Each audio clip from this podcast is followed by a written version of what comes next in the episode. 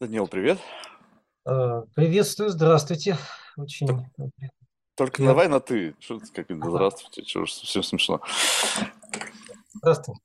Рад знакомству. Слушай, ну сразу же к делу. Как, как возник твой академический интерес там, к религии, к мифологии, фэнтези, ну, ко всему тому интересному, о чем ты предложил поговорить? Ну, получается, на самом деле секретов нет никаких. Моя кандидатская диссертация вообще она была посвящена фэнтези, но вопреки, получается, ну, какому-то э, какой-то логике, защитил я ее не по литературоведению, а по философии. А предварительно, перед этим, как бы, вот у нас в Тюмени была открыта кафедра религиоведения, куда я попал получается, с самого начала. И там, начиная со второго курса, диссертацию пилил. Ну, вот, получается, Не, история... подожди, это, э, это, это уже ты начинаешь с половины. я... Это, на- началось это все значительно раньше. я м, просто к чему хочу сказать. А, Дело в том, что на защите кандидатской у меня, получается, научного оппонента выступил коллега из Томска. А, Зовут ее Галанина Екатерина Владимировна, кандидат философских наук, преподаватель Томского государственного политехнического университета. Она спустя год после диссертации сказала, что Даниил, вот я, говорит, сейчас пилю грант РНФ, а, значит, он называется «Антология видеоигр». Собираю команду. Там команда получилась достаточно разношерстная, большая, на 11 человек. Не хотел бы ты присоединиться? Вот, а так как э, я, в принципе, ну, я себя считаю увлеченным геймером и по образованию религиовед, я попытался выпендриться. Давайте назовем это так. Выпендриться, то есть, э, получается, осмыслять какие-то философские основания геймификации, тема достаточно интересная, но ей, в принципе, много кто занимается. Ну, например, в Москве замечательный Moscow Game Center, да, там преподают у нас Алексей Салин, Александр Вертушинский, да, то есть в целом как бы ниша разработанная, вполне ясная. К нам в Тюмени не приезжали, тоже ходил на их выступления. Вот. А так как я увлеченный религией, я просто попытался совместить две любимые вещи. Религиоведение и видеоигры. Так, Слушай, а как они э, реально совмещаются? То есть это, это как бы, как, как можно совместить? Ну, то есть э, у этого всего есть какая-то какая-то единая ДНК? Смотрите, получается, я сразу скажу, что э, как бы точка переворота, как бы стали как бы книги Мерчеляда, то есть тоже, в принципе, всем известный религиовед, наверное, самый популярный религиовед, несмотря на то, что пик его популярности, в принципе, на Западе уже прошел, и сейчас его не хает только ленивый за философские, так сказать, построения, А, значит, э, вплоть в спорах там, да, если взять там мощных религиоведов типа Красникова, которые пытаются, значит, или говорят, что религиовед, ну, надо Илиады выбрасывать из истории религии, из истории религиоведения, это тоже отдельная тема большая, э, проблема метода, да, какой же все-таки метод? Антропология, феноменология или когнитивное религиоведение. А, Получается, у Ляды в в- в ряде книг повторяется одна и та же идея. Это мифы, сновидения, мистерии, это аспекты мифа, это профанное, сакральное. Он постоянно говорит, что вот это сакральное иерос, да, священное, оно, а, получается, со временем вытесняется как бы э, из, получается, сознания, из, получается, центра, э, ну, коим являлся с точки зрения Ляды, значит, архаический мир для человека, на периферию. Вот он прямо пишет, а, священное засыпает в отвлечениях. А под отвлечениями, вот у него, например, читаешь, он говорит там, кинематограф и фэнтезийная литература э, э, заместила, э, значит, в современном мире ту функцию, которую раньше выполнял мифологический ритуал. Понимаете? То есть вот эта идея, что э, значит, священное, ну, именно в смысле, в каком его читает Рудольф Отто, Яким Бах, Мирчеляда, оно засыпает в отвлечениях, что на самом деле, ну, как бы э, творчество, но это как бы идеи не новые, понятно, но они все равно от этого менее актуальными не становятся. Что в творчестве засыпает священное, сакральное, э, святое. То есть э, это на самом деле настолько интересно, что осталось просто переложить Илиаду на как бы э, получается game studies. То есть я попытался переложить вот эту весь э, методологию на game studies. То есть действительно, если мы можем говорить, что ритуал заменяет, например, фэнтезийный кинематограф, или, например, мы тут пишем докторские диссертации, посвященные Толкину, например, да, и его архетипические мифологии мы постоянно используем в языке нашем Карла Гюстава Юнга, вот этот термин архетипы, который, как бы, наверное, всем набило сковину, да, вот в общем, интересно, что все же это можно спокойно переложить на мир видеоигр. По крайней мере, я сразу всегда оговариваю, что я не играю в массовые онлайновые игры, что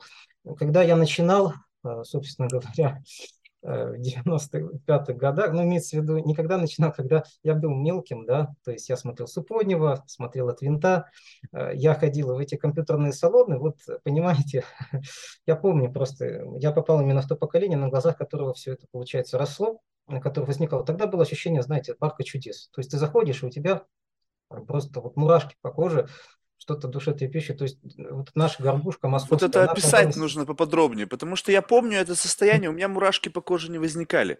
Вот я тоже достаточно рано, в силу того, что у меня были инженеры в семье, мама занималась там программированием, я помню, Макинтоши там первые какие-то, еще что-то. Я на это смотрел и говорю, я видел, как вот реально приходили мои друзья, братья, когда играли, они просто были как зомби.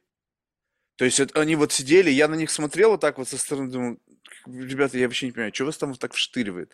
Мир намного интереснее, чем вот эта вот компьютерная история, но они были просто заворожены.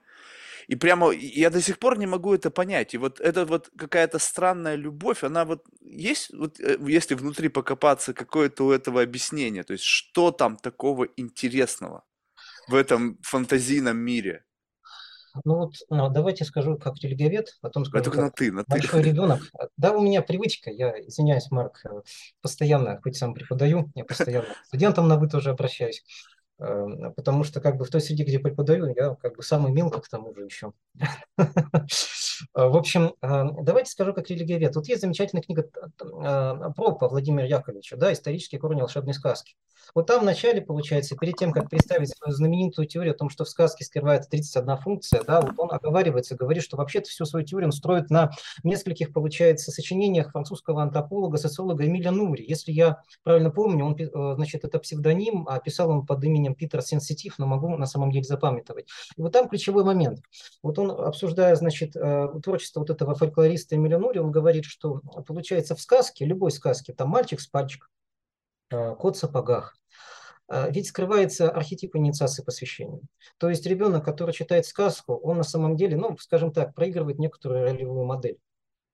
А, получается, то есть поэтому в каждую сказку, абсолютно каждую сказку, начиная от сказка братьев Гримм, заканчивая сказками Шарля Перо, вы на самом деле обнаруживаете этот инициат. Что такое инициат обряд, вот инициат посвящения? В данном случае, ну, понимаете, то есть, если как психолог рассуждать, то получается, а, вот эта инициация, это ведь взросление. Это взросление. А, на самом деле это не, един, не единственный обряд инициации. Есть замечательный такой антрополог Арнольд э, Генеп. Он говорил, что таких обрядов переходов там, по-моему, ну, пять штук. Это вот рождение, собственно говоря, взросление, первый брак, э, получается, дети и смерть. Вот, собственно говоря, пять точек. Но получается, каждый этот обряд, он обыгрывается так, будто бы, если бы это была бы малая смерть, понимаете? То есть вот Элиад, он постоянно пишет о архетипической символике инициации, он очень любит говорить о том, что вот в индоевропейских культурах, там, получается, в австралийских культурах, постоянно дети, достигнув там определенного возраста, попадают в состояние дикого поля, их выселяют, выкидывают в дикую местность, э, собственно говоря, они там выживают. А, у племени Караджери, да, то есть там, получается, их выкидывают в дикую лесистую местность, которая называется Буша. В Буша есть хижина, в этой хижине они подвергаются, ну, пыткам, по большому счету. Причем нередко их пытают свои собственные же родители. Для чего? Чтобы вот пережив вот эту ночь, получается, они ну, буквально переродились, чтобы вот они стали совершеннолетними.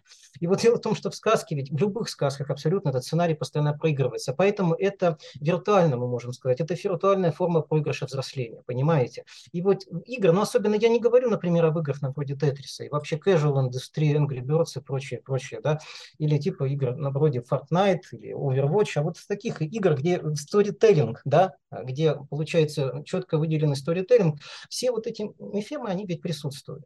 То есть, ну, получается, кто-то, например, читал сказки, а кто-то, например, читал сказки, как я, и одновременно играл «Принца Персии», например, понимаете? А когда в детстве, там, тебе 4 годика, ты шпилишь, получается, в Sega Mega Drive, Принца Персии, ведь ого-го, то, что происходит на экране, вообще-то не кажется выдуманным смерть, э, значит, героя, вот эти все колья, шипы, ловушки, они же вообще-то воспринимаются вполне реалистично.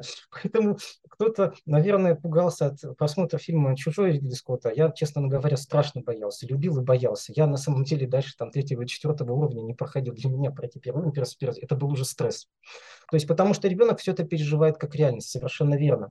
Но дело в том, что вот в этих таких странных замысловатых художественных формах зашита вот эта модель То есть это модель взросления. Даже вот, например, в сказках мы часто видим, когда главный герой, да, вот он пересекает определенную линию, пускай это будет условная река, потому что река чаще всего она выступает такой получается, демаркационной границы, да, там, понимаете, что происходит? Он сталкивается с миром чудовищ. Ну вот, понимаете, вот если мы возьмем там Марию Луизу фон Франц или Карла Гюстава Юнга, они говорят, что чудовище – это взрослый.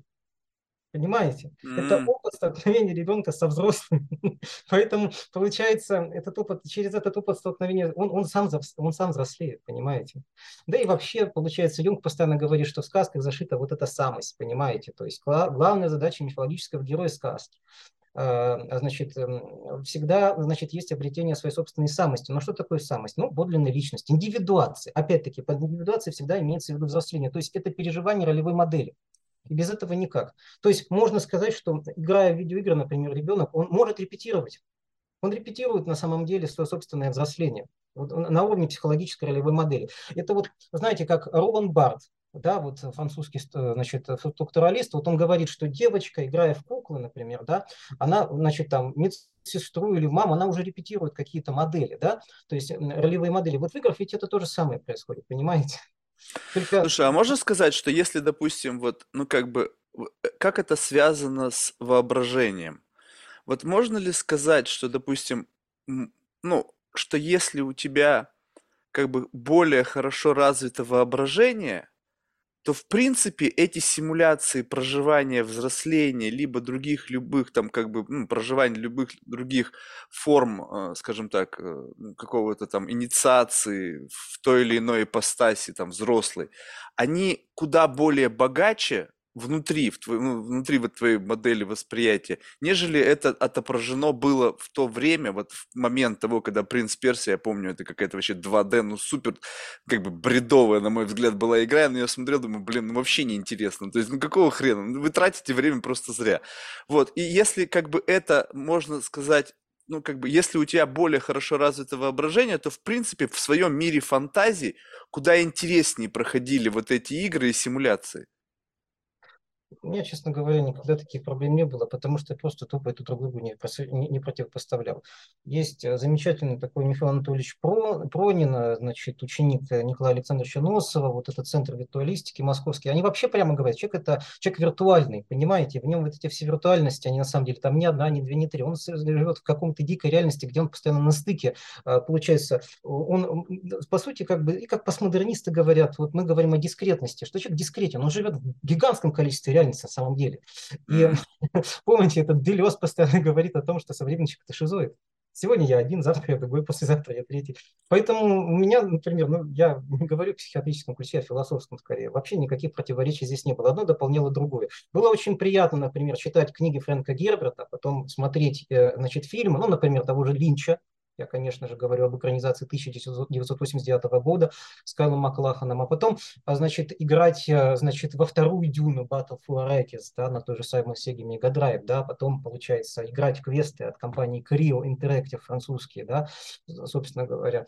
Э, то есть, э, как бы на самом деле, то есть никакого противопоставления здесь не Не, то есть не то, что противопоставление, а такое ощущение, что как бы способы, это вот сейчас такое ощущение, что я просто краем глаза смотрю, какие сейчас компьютерные игры, когда именно визуализация и как бы реалистичность происходящего на экране, она как бы близка к той самой вот к тому самому рендерингу моей, как бы одной из моих каких-то психологических реальностей, да, то есть, ну, не то чтобы полностью, а тогда было настолько все примитивно, что как бы это было просто неинтересно. То есть, да, сам геймплей, который создавал какие-то сложности, ой, ты там прыгнул, не, не попал, прыгнул, не попал, ну, то есть, блин, как бы, ну, так себе, то есть, это просто какое-то развлечение.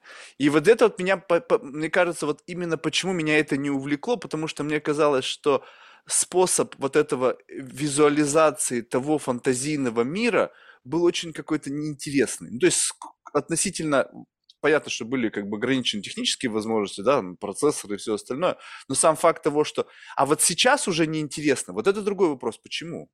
То есть, когда сейчас уже, в принципе, люди могут создавать, и смотришь, иногда бывают фильмы, там уж что только они навернут, и как бы на это смотришь и говоришь, м-м, что-то все равно как бы не затягивает вот настолько, как бы, хотя индустрия движется дальше. Интересно, может быть, это будет следующий момент, когда будет 100% такое иммерсивное погружение, когда тебя погрузят, как в матрицу реально, и там не будет отличия между виртуальным миром и реальным, вот тогда, наверное, может быть, они меня хукнут. Пока, не знаю.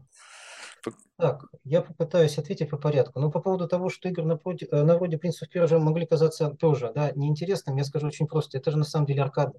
Давайте вот посмотрим, например, на такой жанр, который развивался с 1980 года, текстовой жанр, например, не, текстовые игры серии Зорг.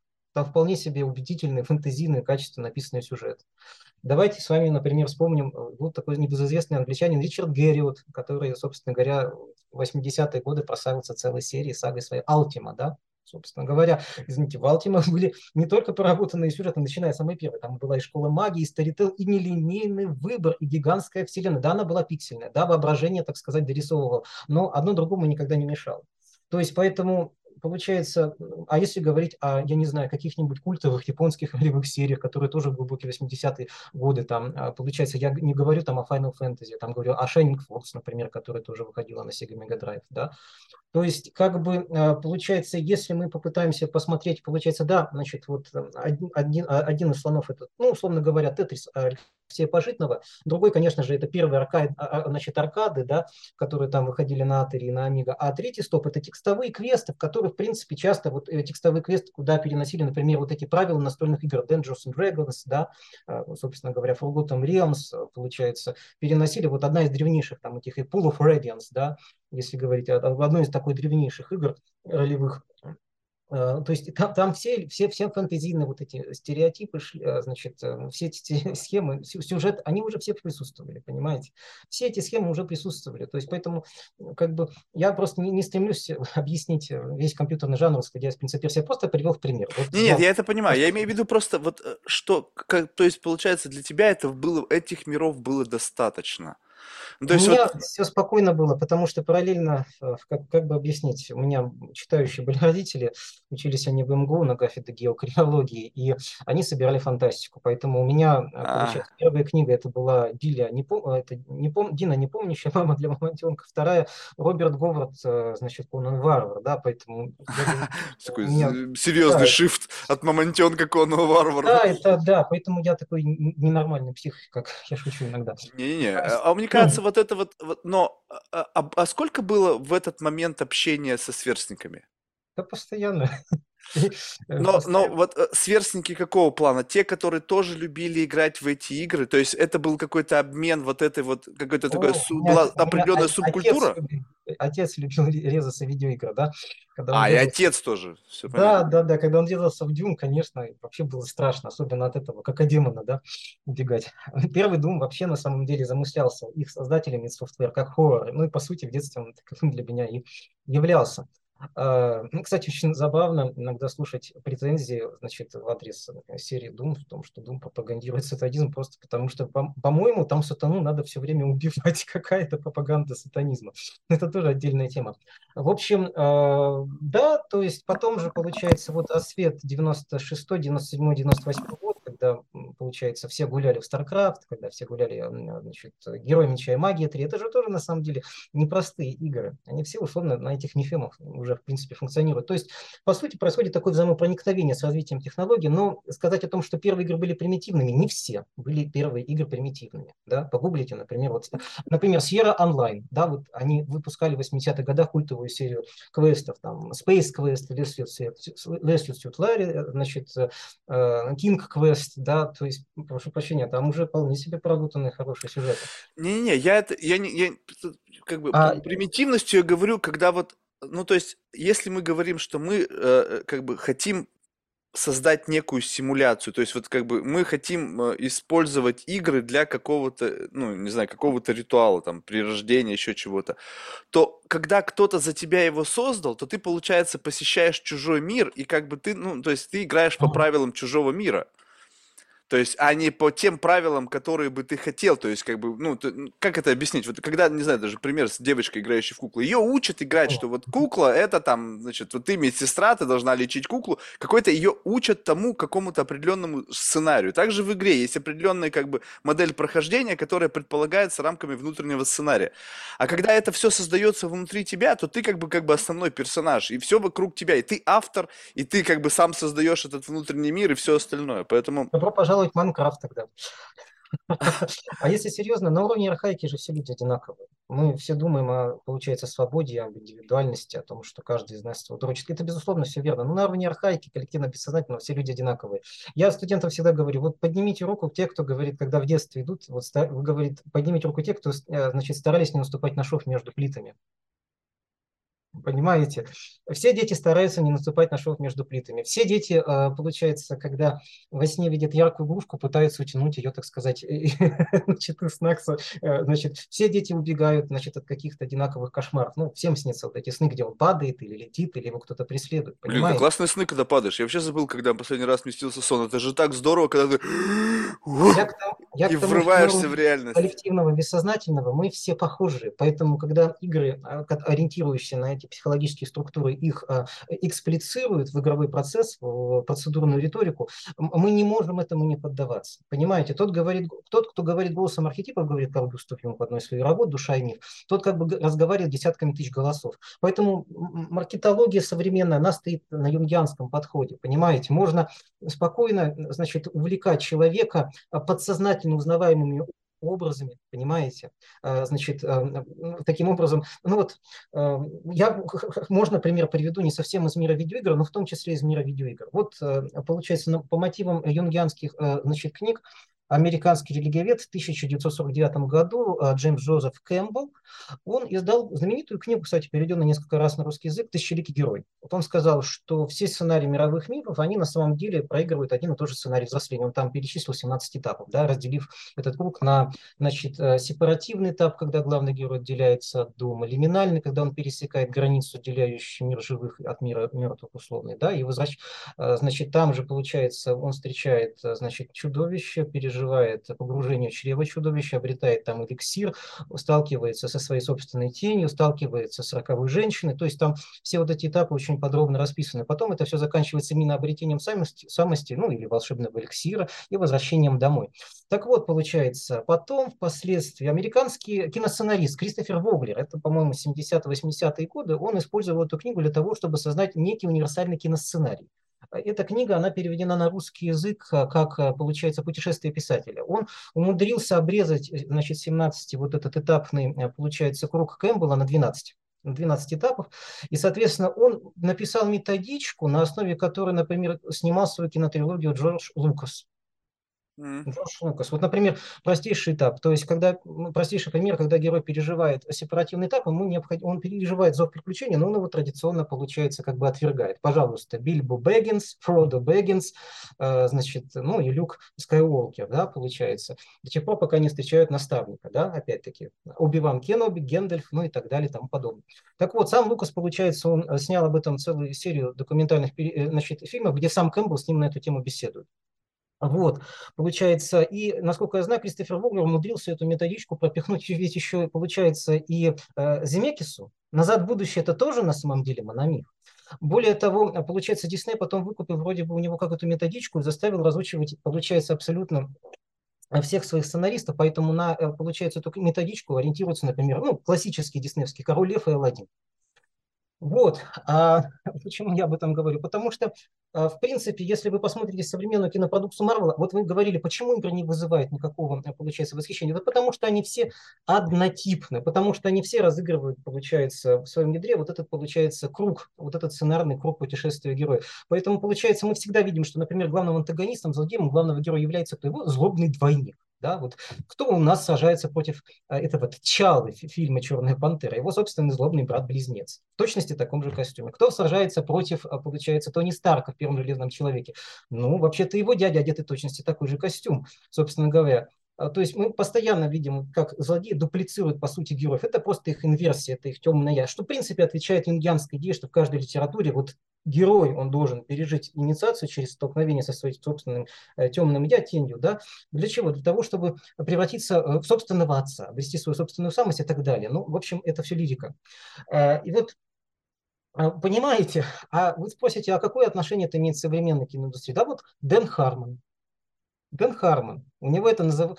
А, значит, э, который создатель э, значит, э, сериала «Сообщество», насколько я помню, и вот как раз этот Рик и Морти. Он же тоже, получается, только он уже утрирует, по-моему, и расписывает этот круг путешествий, круг, значит, Дэна Хармона, срок Дэн Хармон, там на 7 или 8 этапов. То есть, по сути, это тот же самый утрированный. Даже вот я смотрел замечательную передачу вот, петербургского этого блогера, да, Саиндука. У него, значит, есть серия, серия вот этих циклов, да, дважды два анимации, которые была, выпускали. Вот он тоже рассказывает, что вот губки Бобби даже этот круг, получается, действует. То есть, э, и вот, э, понимаете, проблема в том, что когда, э, получается, существует одна вот такая жесткая сценарная рыба, которую все злоупотребляют, у Кристофера Вуглера, значит, путешествие писателя, это называется «Мудрость тела». То есть, если получается сценарий вот этот мифологический, он разыгран по нотам, то получается наступает этап мудрости тела. То есть, ну вот вы сидите в кинотеатре, вы же физиологически ощущаете происходящее. Там не только изображение, а еще и музыка подключается к вашему э, значит, к зрительскому процессу. То есть вот этот комок горлу, да, э, вот это оцепенение, то есть, э, понимаете. То есть и, возможно, вот эта проблема как раз, я все-таки верю, что надо отличать истинное творчество от пигонов, Получается, и туда, куда приходят большие деньги коммерция, мы, как правило, видим только одно. Вот это обнищание внутреннее любого кинофильма. Э, это относится абсолютно ко всем, даже к играм. Может быть, именно потому, что вот эту идею мономифа, ее просто заездили. Ее просто заездили в грифе в кость. Э, получается, ничего такого ну, столь впечатляющего все-таки, что вот, ну вот вспомните, что там, какой плеск был там в 2003-2004 году, да, когда там бабахнул там хроники Ридика, Escape the Bad Half-Life 2, Doom 3, да, вот подобные, когда, значит, игры просто вот из рога изобилия валились. И сейчас. Может быть, причина в этом. Но я не, не знаю, точно не знаю, просто предполагаю.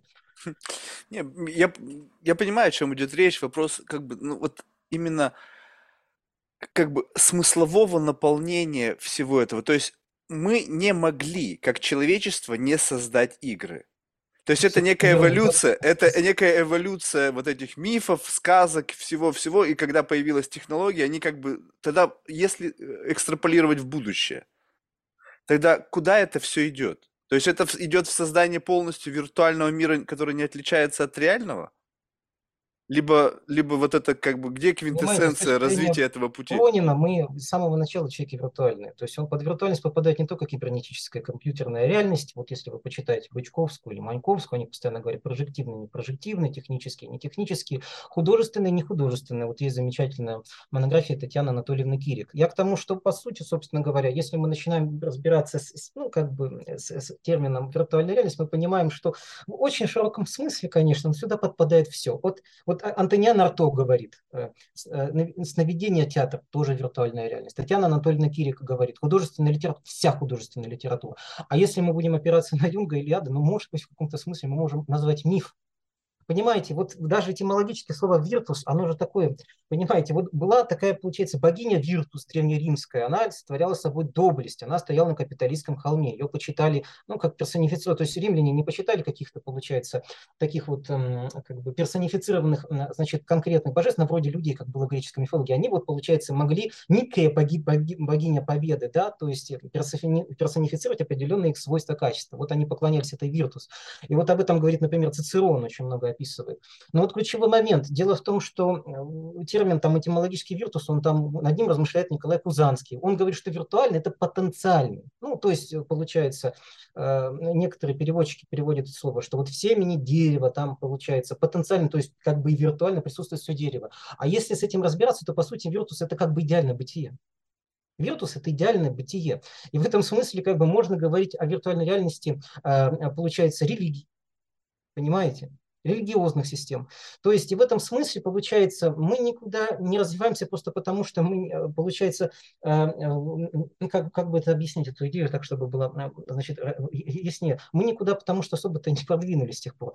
Получается, просто одна виртуальная реальность, которая раньше выражалась на языке театра, на языке значит, спорта, на языке, получается, трагедии, комедии, а до этого на языке, допустим, мистерий, то есть она перешла, получается, и нашла себе новые, э, новые формы, новые формы проявления. Нет, это понятно, но, но раньше она отличалась. То есть ты как бы мог дорисовывать, как мы уже выяснили, ты в своем воображении дорисовывал до некого вот состояния, когда ты веришь в происходящее на сцене. Можно? Можно? Да -да. Просто теоретизирование. Я просто понимаю, просто то, что сейчас говорю, это не совсем будет научно, это все на уровне теоретизирования. Ну, раз уж такая, так сказать, пошла колбаса, вот посмотрите, получается, вот если мы посмотрим, а, получается, вся, ну, вот есть, например, Алексей Федорович Лусев, да, вот мифология греков и римлян, он говорит, что вся, значит, культура театра, она произошла из, а, получается, практики греческих мистерий, ну, в частности, дионисийских и левсинских. И Где вот, там были использованы психоделики? Э, ну, дело, да, ну и психоделики это тоже на самом деле, но опять-таки, тут я просто могу отвлечься. Измененное состояние сознания это не обязательно, значит, состояние сознания, когда у тебя, значит, слюна изо рта капает. Нет, ИСС это получается... Я знаю, что такое измененное состояние. Да, да, да, да, да. То есть это, это трансовое состояние, я не знаю, когда вы, например, испытываете озарение, понимаете, экстаз, оргазм, прошу uh-huh, прощения. Uh-huh, это uh-huh. все тоже ИСС, поэтому там вполне вот можно обходиться было без психоделиков. Была такая... Не, ну, они там были. Я, я, я, я читал книжку какого-то исследователя, который да, там да, да, находил да. следы в этих вазах вот, там, от разных там... Э, пили, пили напиток кикион, туда добавляли просто спорынью, значит, зерно, пораженное псилоцидом, mm-hmm. значит, Но смысл, на самом деле, вот я всегда говорю студентам, вот в Дельфах сидела, например, Пифия, она предсказывала будущее. Все классики, например, религиоведения, включая Фрезера, писали, что она нюхала некую, значит, газ, который дул на нее из расселины, да, над которым она сидела, и пророчествовала будущее. Но ведь элевсинские мистерии, которые разрушены были там в 4 или 5 веке христианами, они же есть, руины есть. Где расселена? Что она нюхала? Ничто она не нюхала. Вот король Кирини говорит, сидела на триподе, на неком треножнике. Возможно, там что-то варилось. Но по факту она просто садилась на этот треножник трона и просто пророчествовала. Э, хотите, я переведу, как, э, значит, говорит мой знакомый Иван Олегович Негреев. Понимаете, вот есть шаманы, они камлают. А получается, некоторые шаманы для того, чтобы лучше камлать, употребляют водку. Но если обычный человек пойдет и выпьет водку, он на самом деле ведь духов-то не увидит. Конечно, Это нет. Раз. А во-вторых, э, значит, второй момент, ключевой момент, употребляют водку, значит, для камла не только слабый шаман. Вот это самое главное. Ну вот это, ну вот это вот уже да, спорно, да. потому а что, ну Дмитрий то есть, Анатольевич Пункт пишет об этом в своей монографии Шорцев. Интересно, а, Дмитрий Анатольевич сам употреблял психоделики или нет? Мне просто вот когда люди начинают писать о чем-то, у меня был как-то гость, и он что-то раз пошел психоделики туда-сюда, я говорю, слушай, ты сам-то пробовал? Ой, у меня там какие-то там люсидные сны. Я говорю, ну все понятно. Это ну, нельзя описать словами. А также, я не знаю, практики созерцания фатизмов в православном масихазме, а, значит, у афонских старцев, они же обходятся без вообще-то психоделиков. Там... Они обходятся без психоделиков. Там есть психотехническая практика, но это, она, но это практика без психоделиков. Ну, по крайней мере, так как Турчинов об, об этом пишет. А теперь представим себе, что если им еще и психоделики дать. А это абсолютно не нужно. Нет, ну вот, вот когда вот он попробовал и сказал, что, блин, мне не нужно, меня только это обломало, стормозило, или я там не увидел вообще ничего, разницы никакой не почувствовал, да, окей, все, мы вычеркнули раз и навсегда. Я не знаю, я, не, я как бы просто я знаю по себе, насколько это сильно... книжка. Откройте книжку, Книжка плюс. картинку. Картинки на протяжении сотен, нескольких десятков часов. Вот вам псилоцид, абсолютно легальный, без употребления. Я, я понимаю, вопрос совершенно, как бы вопрос как бы рендеринга действительности. Вот когда э, я смотрю на что-то в обычном состоянии, ну, то есть как будто бы у меня есть некий как бы предел восприятие этой информации. То есть как будто бы, ну то есть при, при всем воображении, то есть она зависит, безусловно, там от твоей начитанности, от твоей как бы насмотренности и так далее. Ты можешь воображать как бы картинку достраивать, то есть ты рендеришь. Ты когда читаешь что-то, у тебя происходит пиксели выстраиваются, у тебя как бы образуется некая виртуальная реальность, которая как бы некая книга, это некая инструкция для построения виртуальной реальности. Ну, то есть, как бы такой некий как бы код, зашитый в слова, которые имеют референсы а. каким-то чего-то еще. Вы же а по как... с Делезом, Деридой, Батаем, вы же все, вы с теорией вот этого гипертекста, что все есть гипертекст. на самом Да, деле. Вот. реальность раскладывается на цитаты. А, например, давайте к этому добавим, например, еще щепотку буддизма. Все есть дхаммы. Вот что такое дхаммы? Вот на языке научном, понимаете? Это те же самые пиксели, которые вы созерцаете на экране телевизора. И с этой точки зрения, как бы, а, получается, когда мы говорим, что мы достраиваем реальность при помощи книги, буддист скажет, мы достраиваем реальность постоянно посредством нашего сознания, конструирующего сознания, вы понимаете? И э, здесь много чего можно наварить. Вот, и конструктив, вот это вот сам факт того, вот это же очень важный момент. Как один человек конструирует реальность и как другой. Это вот как будто бы есть логика соединения вот этих пикселей в картину. Да, я согласен, да. Вот и, и, и, но когда ты как бы находишься под воздействием какого, какой-то молекулы, такое ощущение, что у тебя увеличивается креативность, как будто бы ты теперь можешь выстраивать пиксели, которые раньше не складывались рядом. Понятно, что, может быть, это для моего примитивного обезьяньего нет, мозга нет, мне это нужно. Кто-то, может быть, такой, делает это без этого. Станислав Гроф, ученик тоже Юнга, да, вот он написал книгу «Холотропное сознание». Он, кстати, очень, вот то, что ты говоришь, вот он много на самом деле исследует, он действительно говорит, что поэтому для того, чтобы стать, вот, э, снять эти ограничения, но я просто стою на принципах, что на самом деле для того, чтобы испытать трансперсональный опыт, не обязательно употреблять псилоцибы, вот и все. Подожди, я с тобой согласен, что вот, вот, вот скажем так, вот я сейчас с тобой разговариваю, и я понимаю, как вот то есть у меня все очень сразу же визуализируется. У тебя там гигантская какая-то библиотека, ты просто вбрасываешь какие-то там слова людей, но я понимаю, что за этим следует какой-то отрывок, который ассоциирован с этим человеком. Ты сейчас смотришь на какую-то реальную картину в своей голове, но говоришь мне только теги. Эти теги прилетают на мою призму восприятия, и там вообще сплошные пробоины. Я я 99% имен вообще первый раз в жизни слышу. Соответственно, они у меня ни, ни с чем вообще не ассоциируются. Я, в принципе, вообще понятия не имею, как бы, ту картину, ту модель, ту реальность, которую ты воспринимаешь сейчас, и которую ты, как бы, глядя, вот как глаза повернулись внутрь, ты на нее смотришь и, как бы, автоматически мне о чем-то рассказываешь. Поэтому вот, вот этот семантический компонент, он очень важен, когда э, мы создаем, и, как бы, чем лучше написан сценарий, книга и так далее, где нету пробоев, где я в состоянии увидеть ровно то, что увидел как бы тот человек, который это написал. То есть это как бы такое просто подстроение той самой реальности. Так вот, когда ты смотришь иногда фильмы или еще что-то, что недостаток этих референций, которые жили в голове только сценариста или автора, которые для него так же, как вот эти имена, раскрывались какую-то большую глубину, да, вот за счет того, что там есть, ты прочитал эту статью, ты знаешь, что за ней находится, ты мне, грубо говоришь, название статьи и автора, которая, по сути, содерж... имеет для тебя какое-то, ну, какое-то там резюме из этого, какая-то квинтэссенция, выжимка, которая дополняет картину мира. И также художник, когда что-то там пишет, он раз выжимку сделал, но он не учел, что у меня не может быть схожих референций. И поэтому вот твой мир, который наполнен всем этим, возможно, может строить миры без использования психоделиков только потому, что у тебя гигантская библиотека знаний. А вот возвращаясь к Карлу Гюставу Юнгу, он об этом и пишет. Он говорит о том, что, ну, как бы на самом деле главная задача, вот обретая эту самость, да, найти диалог со своим коллективным бессознательным. И вот он говорит, что чем больше ты читаешь, чем больше ты будешь, занимаешься философией, культурой, творчеством, э, тем будет глубже и, э, значит, э, эффективнее вот эта индивидуация, понимаете? Он поэтому говорит о значимости вот, э, творческого процесса чтения. Поэтому как бы я здесь даже спорить не буду. Я здесь даже спорить не буду. Э, я в этом смысле просто к тому, что да, абсолютно верно. Поэтому все-таки, возвращаясь к теме видеоигр, вот давайте возьмем даже вот этот, получается, момент, связанный с кинематографом, да. Ну вот я что хотел сказать, все равно опять вернусь к своим вот этим значит, значкам. А, значит, все-таки у нас как бы постмодерн, постмодерн постулировал смерть автора и смерть читателя. Следовательно, как говорил еще Гадамер, все мы включены вот этот постоянный бесконечный герменевтический круг, то есть интерпретация ради интерпретации. Поэтому творчество, ну, наверное, там, где не добирает зритель во время просмотра значит, э, кинофильма или во время проигрыша видеоигры, он добирает потом в фанфиках, всевозможных и прочих фанартах, понимаете? Мы видим, как получается вот эти образы начинают жить как бы своей уже собственной жизнью. То есть поэтому творческий э, компонент это не отменяет. Скорее, э, мы все уже, ну, я понимаю, что это будет такое э, достаточно такое сложное слово, мы, мы все в этом смысле уже как бы, ну, как бы наполовину, что ли, киборга, понимаете? У нас одно одно к другому так, значит, уже вот это виртуальное, значит, настолько к нашей биологии уже тесно пристает, что мы не можем одно, одного без другого помыслить. Поэтому все равно значит, творческий импульс, он, он прорывается, понимаете?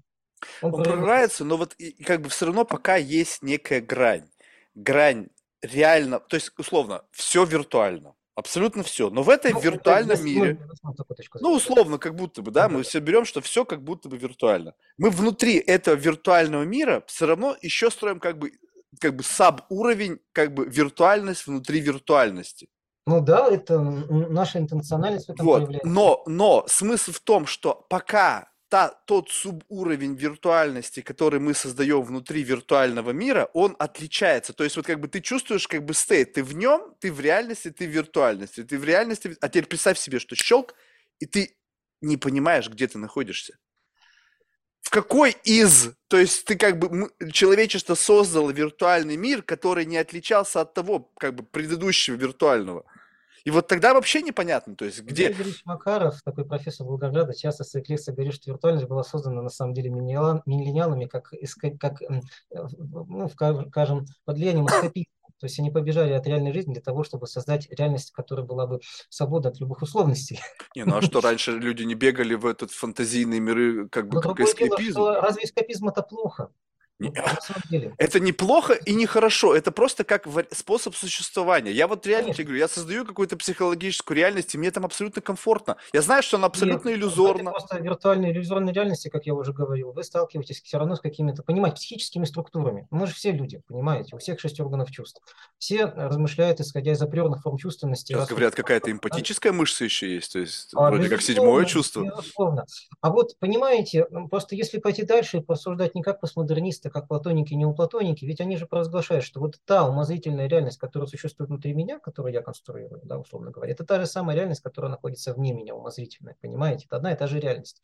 И вот здесь мы просто вступаем как бы на достаточно шаткий, получается, момент, то есть э, все равно э, значит, человек конструирует, человек создает посредством герменевтики, экзегетики, интерпретации творческой, да.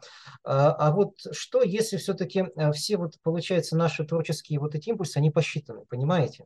Но, условно говоря, вы не можете придумать э, существо, фантастическое существо, там, эм, получается, на вроде кентавра, потому что вам все равно приходится брать половину человека, половину коня, да, таким образом соединять их.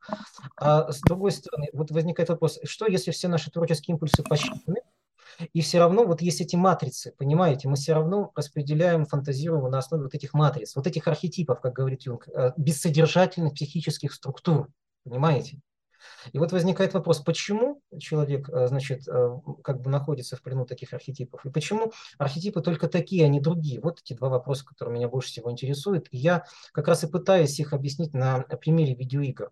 То есть, э, ну, как бы я, кстати, опосредованный диалог имел, получается, посредством публикации, значит, как раз Александр, получается, тоже там критиковал нашу статью опубликованную, получается, перед ним, значит, с моей коллегой из Томска. Ну, главное, что он часто говорит, что вот есть, получается, вот эти людологи, которые анализируют, получается, э, game, значит, не сам, game, э, значит, не сам геймдизайн, скорее игровой процесс. И есть вот эти нарратологи, да, относя таких, как я, как я понял, вот этим нарратологам. Мы считаем нарратологию, конечно же, вторичной по отношению, значит, к людологии. Но проблема в том, что я, честно говоря, вот здесь не стал бы классифицировать. Я бы не стал бы вообще людологию от нарратологии отделять, потому что мы говорим, например, вот, кстати, почему я стал рассказывать об Эвелисине, наконец-то вспомним. Значит, момент визуализации очень важен. Вот получается, согласно такой точке зрения, культура произошла из Элисинской мистерии. Элисинская мистерия – это пересказ вот этого греческого мифа о похищении значит, Гадесом Персифоны, о том, как Диметра, получается, безутешная мать разыскивает вот эту Персифону, как она доходит до Элевсиса, как она становится нянькой Димафонта, как она пытается его запечь в печке, как, получается, ее ловит с поличным, как она затворяется в специально созданном для нее дворце, и как по ее же просьбе, а, значит, освобождает Персифону, Кору или Прозерпину. И вот смотрите, получается, если верить ну, тому же Клименту Александрийскому, да, ну, такой святитель третьего века, который, очевидно, был или знатоком, или принимал участие в этих э, значит, мистериях. Вот он, кстати, передает о том, что они пили кикион, наркотические это вещество, и что они постились. Практика поста, она пришла на самом деле к нам из Лесинских мистерий. Ну так вот, а получается, это было как там... элемент подготовки, насколько я понимаю. Ключевой момент. Но там был очень интересный такой момент. Дело в том, что там же, получается, было две ночи, получается, малых и великих мистерий. И получается, когда совершалась вот эта Паптея, ночь великих мистерий, там, получается, чуть ли, получается, вот этот весь сюжет, который вам пересказал, он не разыгрывал. Он должен был как бы, ну, это, это предположение, по крайней мере, Вальтер Отто пишет об этом, немецкий филолог, Корой Кириньи, а, получается, об этом упоминает Илиада, но с этим спорит. То есть, получается, события этого мифа, они могли разыгрываться. Как театрализованное представление. Кассирер постоянно об этом говорит, что вот это театрализованное представление, это, это не, а, получается, это не подражание, это не подражание, это не мимезис, это доминон, то есть вот в тот момент, когда это представление происходит, то есть это есть буквально возвращение в изначальный миф Ила Темпора, это есть сама живая вот эта реальность, которая разыгрывается у тебя на глазах. То есть они создавали контекст, то есть как да, бы да, погружая да, постепенно, в, создавая некую реальность. Да-да-да, те, кто принимали участие в лесинских мистериях, они должны были видеть это, понимаете? То есть, получается, то есть одним из условий посвящения Лесинской мистерии, возможно, вот было вот созерцание этого процесса, понимаете, театрализованного. Поэтому э, Шпенглер, например, ну вот Рассеянный Станислав Дежуров есть замечательный такой московский педагог, они постоянно, вот ссылаясь на Шпенглера, говорит, что вот театр, например, вот он пришел из этих мистерий.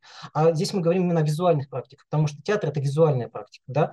То есть, а если, например, посмотреть, ведь в Индии похожий на самом деле, получается, ведический ритуал, да, который связан с жертвоприношением, ашва-метка, пуруша-метка, он предполагает, что что вот есть, получается, брахман, который совершает ритуал, а есть те, кто созерцает этот ведический ритуал, и они оба одинаково важны, понимаете? Дальше, Шичанкара, вот я просто подтягиваю, получается, эм, вот свои вот эти, да, как бы, ключики. То есть он говорит, что вот есть, получается, жертвоприношение, которое совершает, например, пуджа, да, там, ашва метха, пуруша а метха, да, а вот есть, получается, манас пуджа, это, получается, то же самое жертвоприношение, но которое ты совершаешь в уме. Mm-hmm. Понимаете? И он характеризует Манас Пуджу как ну, более, получается, иерархически важную, понимаете? То есть, э, опять-таки, вот, э, вот это продуцирование визуальное, то есть ты либо представляешь, либо созерцаешь, но вот эти элементы, они в архаике присутствуют. Поэтому возникает вопрос, а чем это тогда отличается, например, от того, что вот когда, например, есть игры, которые основаны на вот этих мифологических процедурных риториках, ну вот, например, игры I Speak Lodge, ну вот это Морутопи, это Эврика, это Тук-Тук, собственно говоря, которым, значит, делали по руководством Николая Дубовского. То есть они все, в принципе, апеллируют вот к этим мифологическим практикам. И возникает вопрос, когда на моем экране да, разыгрывается какой-то ритуал.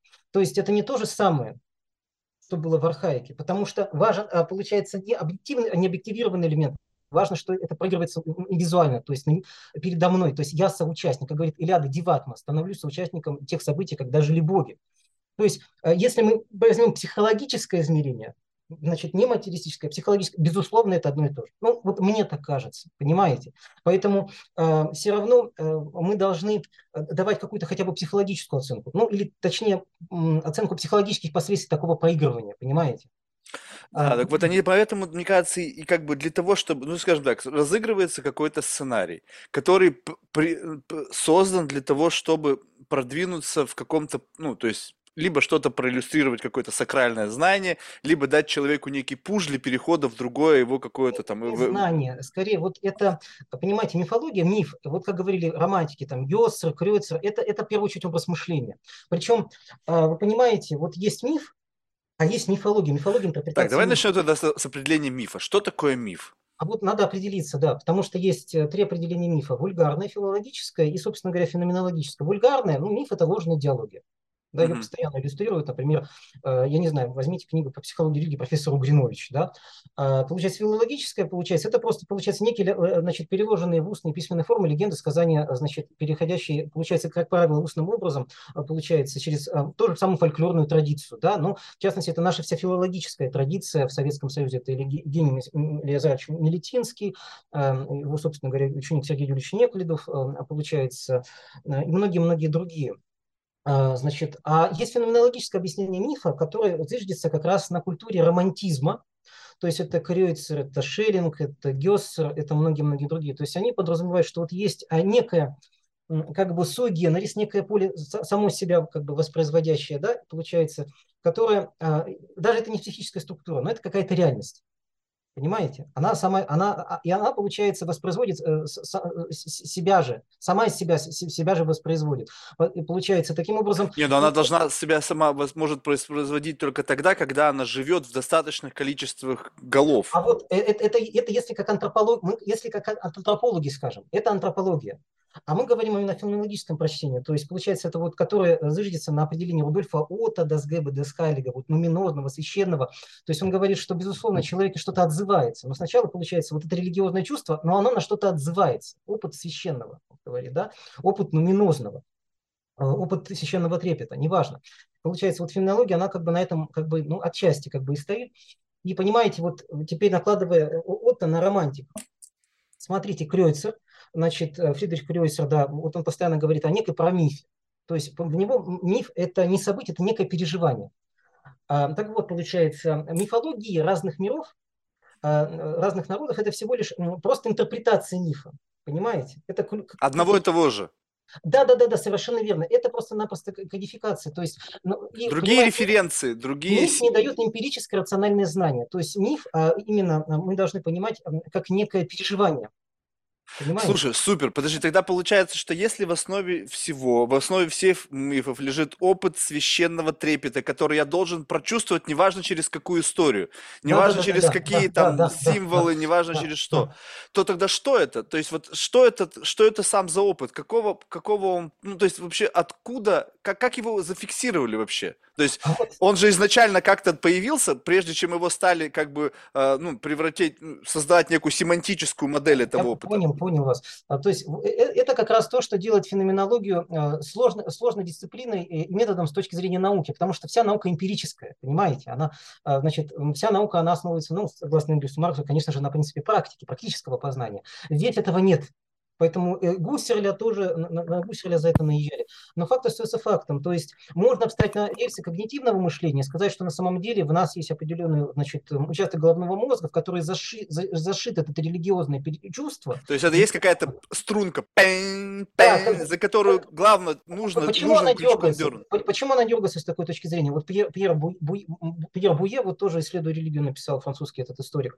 Эм, э, если я правильно, значит, тоже недавно переводили его монографию, вот когнитивное религиоведение говорит, что получается, как у нас в Советском Союзе, вот даже Игорь Николаевич Яблоков говорил, религия, она играет компенсаторную функцию, утешительно компенсаторную функцию. То есть в первую очередь это, э, значит, лекарство от смерти, от страха перед смертью. Здесь, по сути, та же самая логика и воспроизводится. Религия эволюционно, она исходит из этого механизма, который вырабатывается в наших нейронах мозга для того, чтобы мы не боялись смерти не боялись смерти.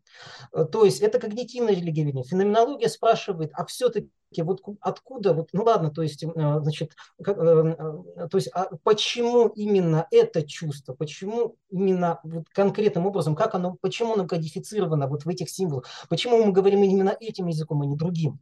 То есть она, она, а, а, она как бы все-таки отходит от этого и как бы ну, не, не говорит, что религиозное чувство живет само по себе, но оно как бы отстраняется от любых аксиологических оценок. Понимаете?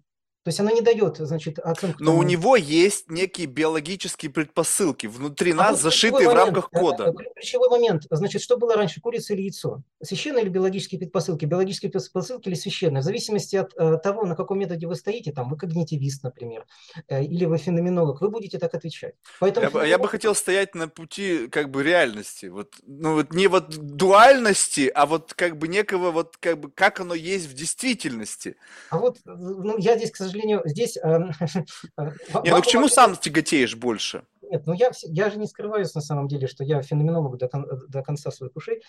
А, получается, ну, во мне это просто связано с, с, с очевидной симпатией Платона, понимаете? Ну, по сути, феноменология – это платонизм, понимаете? Вот есть этот тезис добра, блага, Понимаете, идеи, которые предшествуют творению, получается, всего мира, получается. То есть они вне, существовали вне.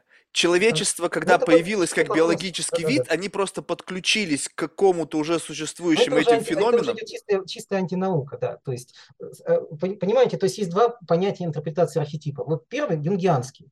Но Юнг, он все-таки эмпирик, давайте скажем честно. Он эмпирик, он все равно исходит из того, что это некая, э, значит, это бессодержательная структура, кодифицированная, э, значит, генетической памяти всего человечества. Ну, как бы кумулятивным образом они накапливались, накапливались, пока не, активировали, не активировались.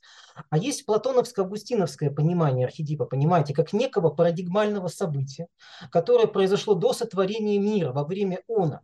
Понимаете, вот, например, умирающий воскресающий Адонис, Дионис, Тамус, Атис и Осирис, они умирают, воскресают, э, то есть они некогда умерли до сотворения мироздания, а потом э, и воскресли. И поэтому сейчас уже в нашей объективной реальности получается зерно, оно падает, гниет и снова значит, э, колосится, понимаете? То есть сначала было некое парадигмальное событие вот в, этот, в том мире, пространстве, которое предшествовало творению объективного мира, а потом, получается, эти структуры, события, оно постоянно себя воспроизводит, вот посредством этих структур. Это как эхо. Ну вот ключевой момент. Для, вот если верить Кассиреру, да, получается, а, он говорит, что Илиада, получается, мы можем сказать, как эмпирики эхо, а они говорят все-таки, что для человека а, любое проигрывание вот этих образов, это есть возвращение в инного Понимаете? Вот возвращение во куда? Вот в это, во время она, вот к тому самому парадигмальному событию. То есть это радикальное обновление, начало, э, Рождество, э, значит, э, зимнее солнцестояние, значит, новое начало всего сущего, понимаете? И вы понимаете, почему феноменологов постоянно обвиняют в том, что они квазитеологи. Да? Вот, ну я почему симпатизирую, потому что, ну, когнитивистикой бесконечно скучно заниматься. Но это чисто мое мнение. Вот. Я, а... я, я понимаю, что это как бы скучно. Вопрос в том, что вот э, у меня... не объективно. Да, да, но все равно как бы вот эти, как раз-таки вот именно вот как представить, представить себе, что ты вот на таком шпиле качаешься, и ты то в когнитивистике, то в феноменологии.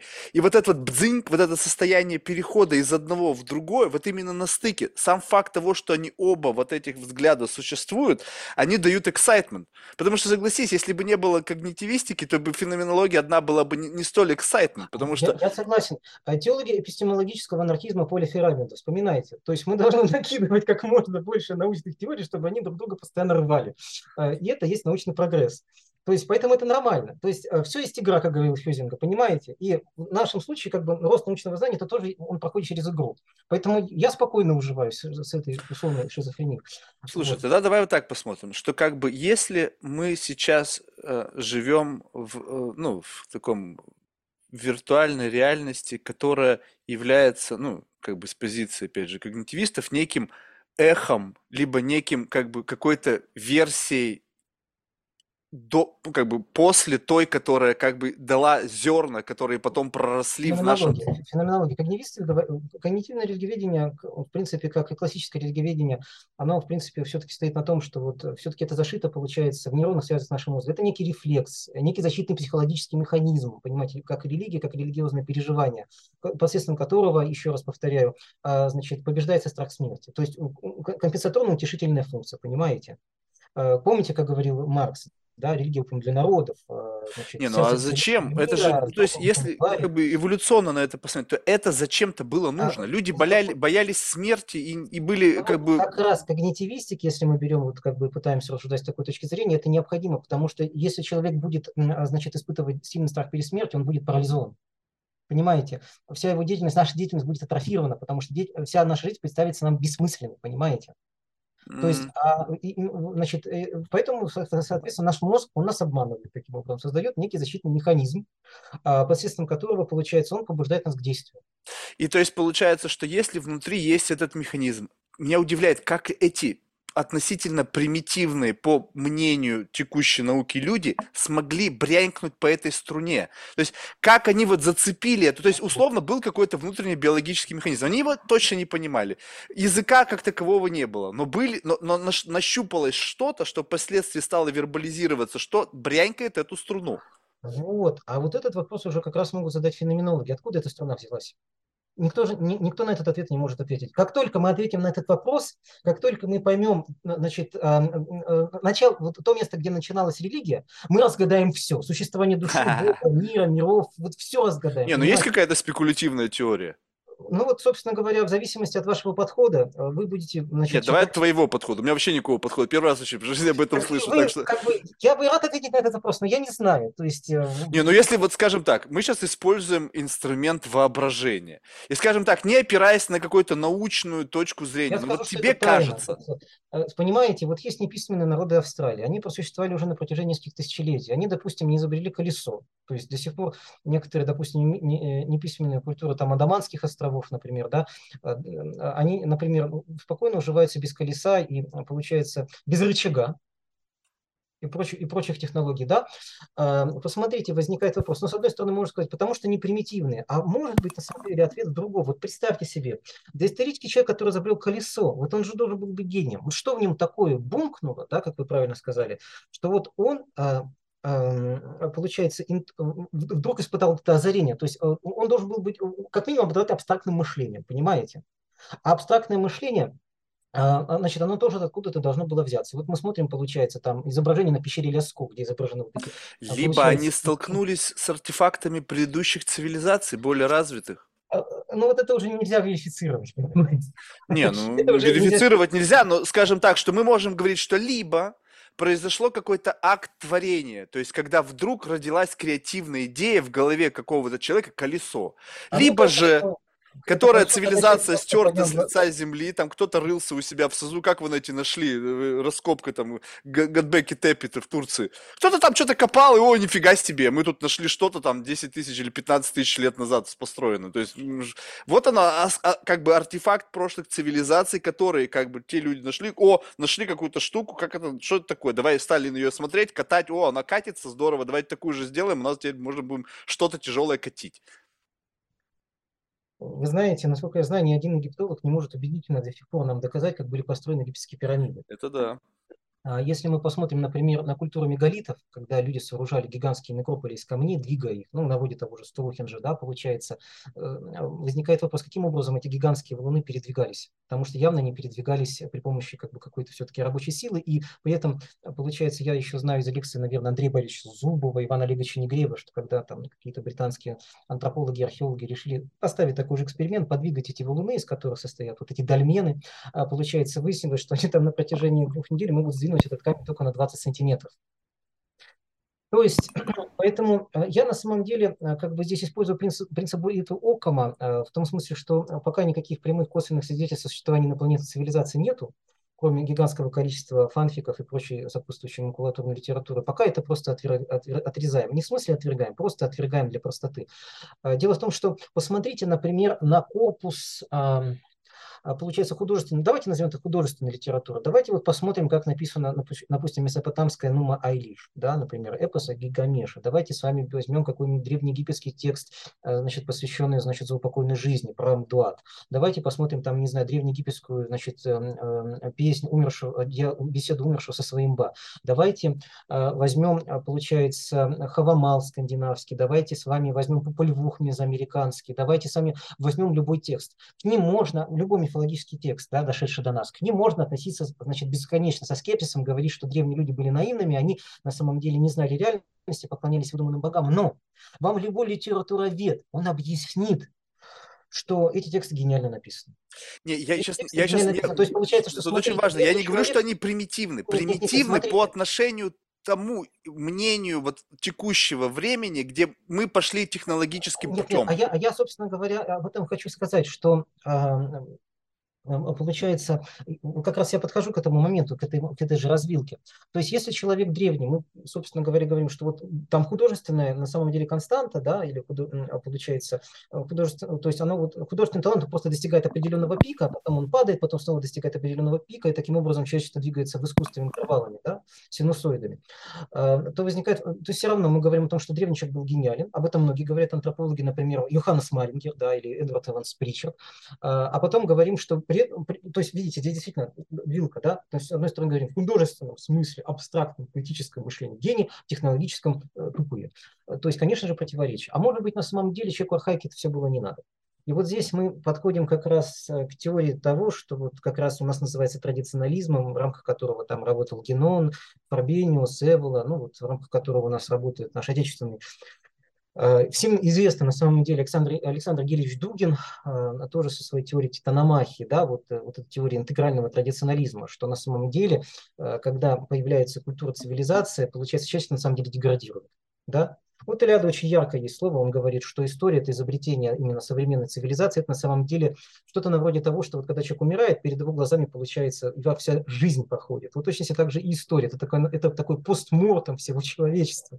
На самом деле мы умираем, и нас э, штырит, и нас глючит, и поэтому перед нашими глазами вот эти все исторические науки и прочее складываются. Да? Но традиционализм антисциентичен традиционализм антисциентичен, поэтому у него, э, значит, э, это тоже не ответ. Но он, то есть, как вы понимаете, да, но тем не менее, да, то есть они стоят на именно идеях того, что доисторический человек, он был, по крайней мере, ну, я не люблю это слово духовность, потому что я не понимаю, что это значит. Ну вот говорят, высокодуховно развит, очень высокодуховно развит, не пример современному.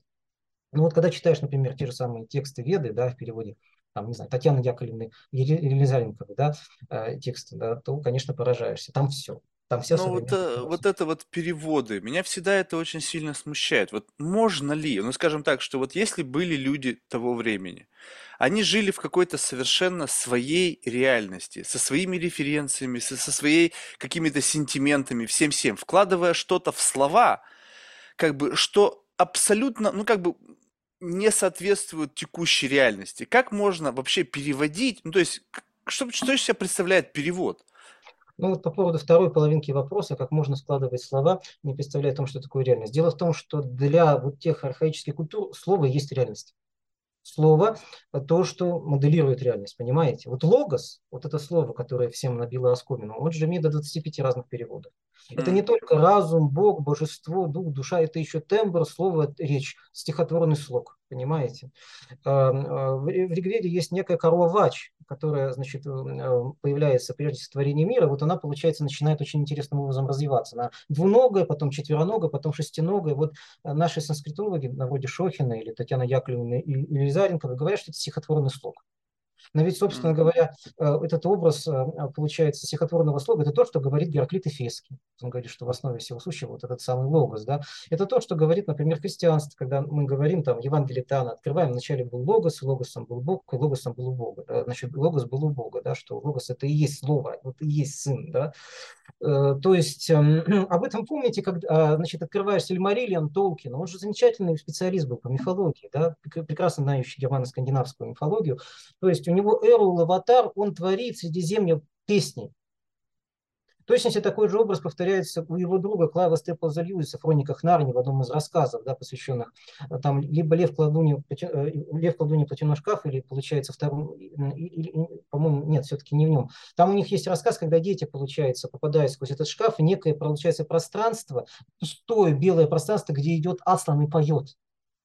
И вот получается посредством этой песни создается мироздание. То есть, понимаете, для них это не проблема, потому что слово с точки зрения вот этой архаических, культ, э, архаической мифологии, мифологических культур сознания, оно и есть то, что по сути конституирует реальность. Да, вот то есть по сути наоборот. они, э, вот тогда вот как это происходило? То есть если слово конституирует реальность, тогда получается до того, как появилось слово, реальности не существовало. Да. Где они жили? Что за лимб?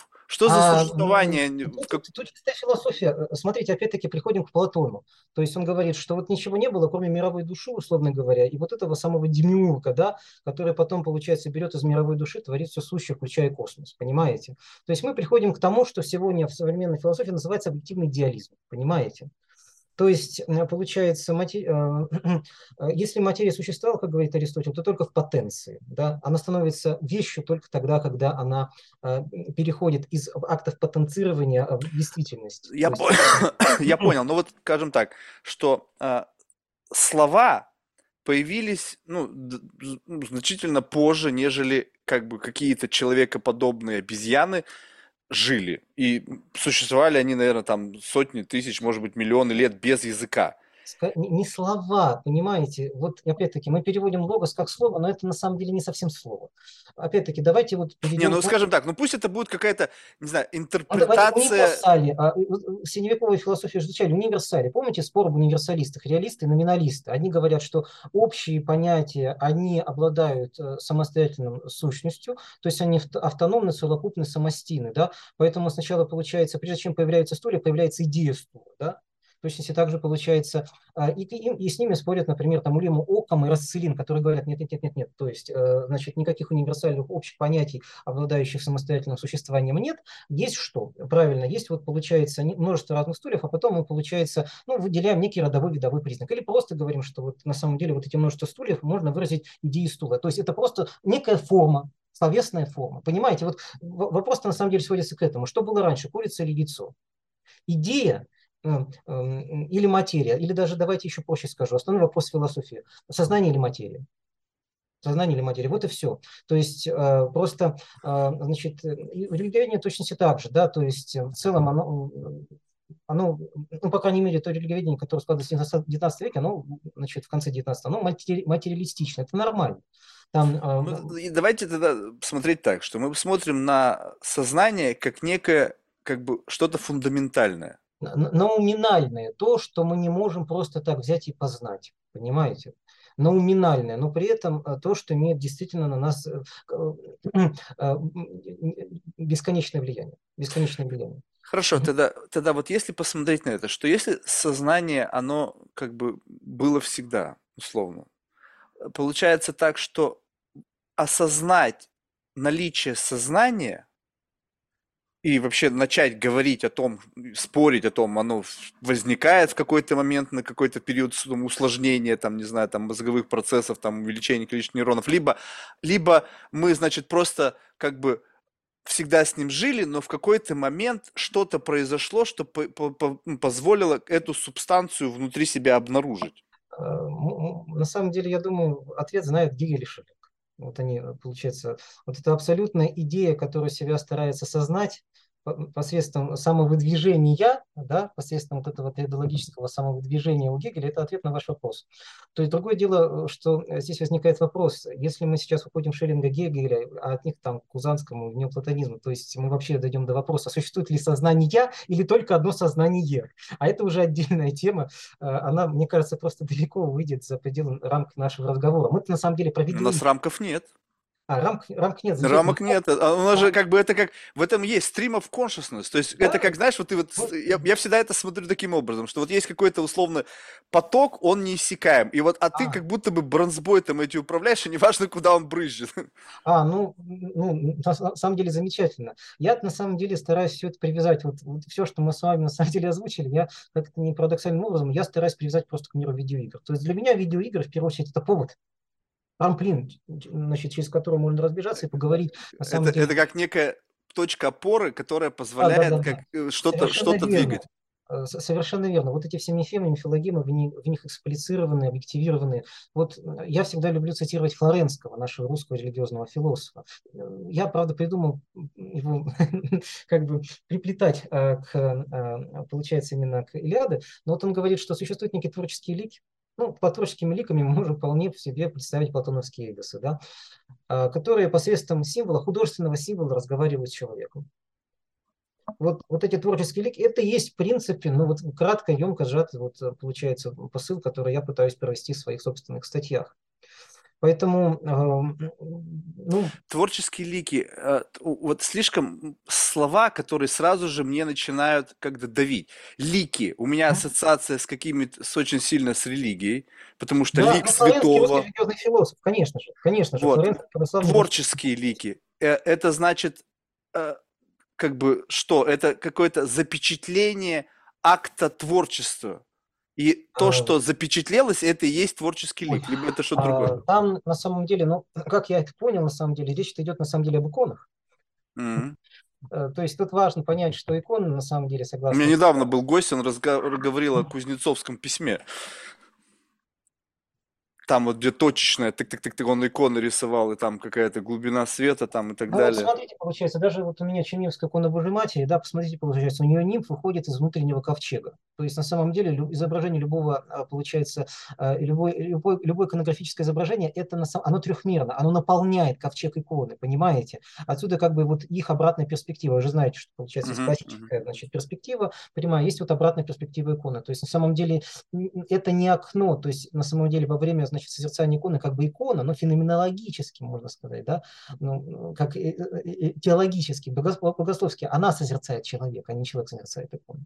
Вот, поэтому по творческим ликами, конечно же, он виду, в виду имеет в виду вот это сакральное, значит, иконографическое пространство, то есть, что посредством иконы человек вот разговаривает с Богом. Я как бы, понятно, что я приплетаю как бы немножко по-своему, я не говорю как бы о христианской теологии, православной теологии, но мне кажется, что вот эти все, э, получается, структуры, архетипы парадигмальные, они вполне себе способны вести диалог. Они ведут этот диалог э, посредством, получается, того, что они постоянно э, путешествуют из эпохи в эпоху, получается, из одного, одной формы искусства в другую форму искусства, из одной религии в другую.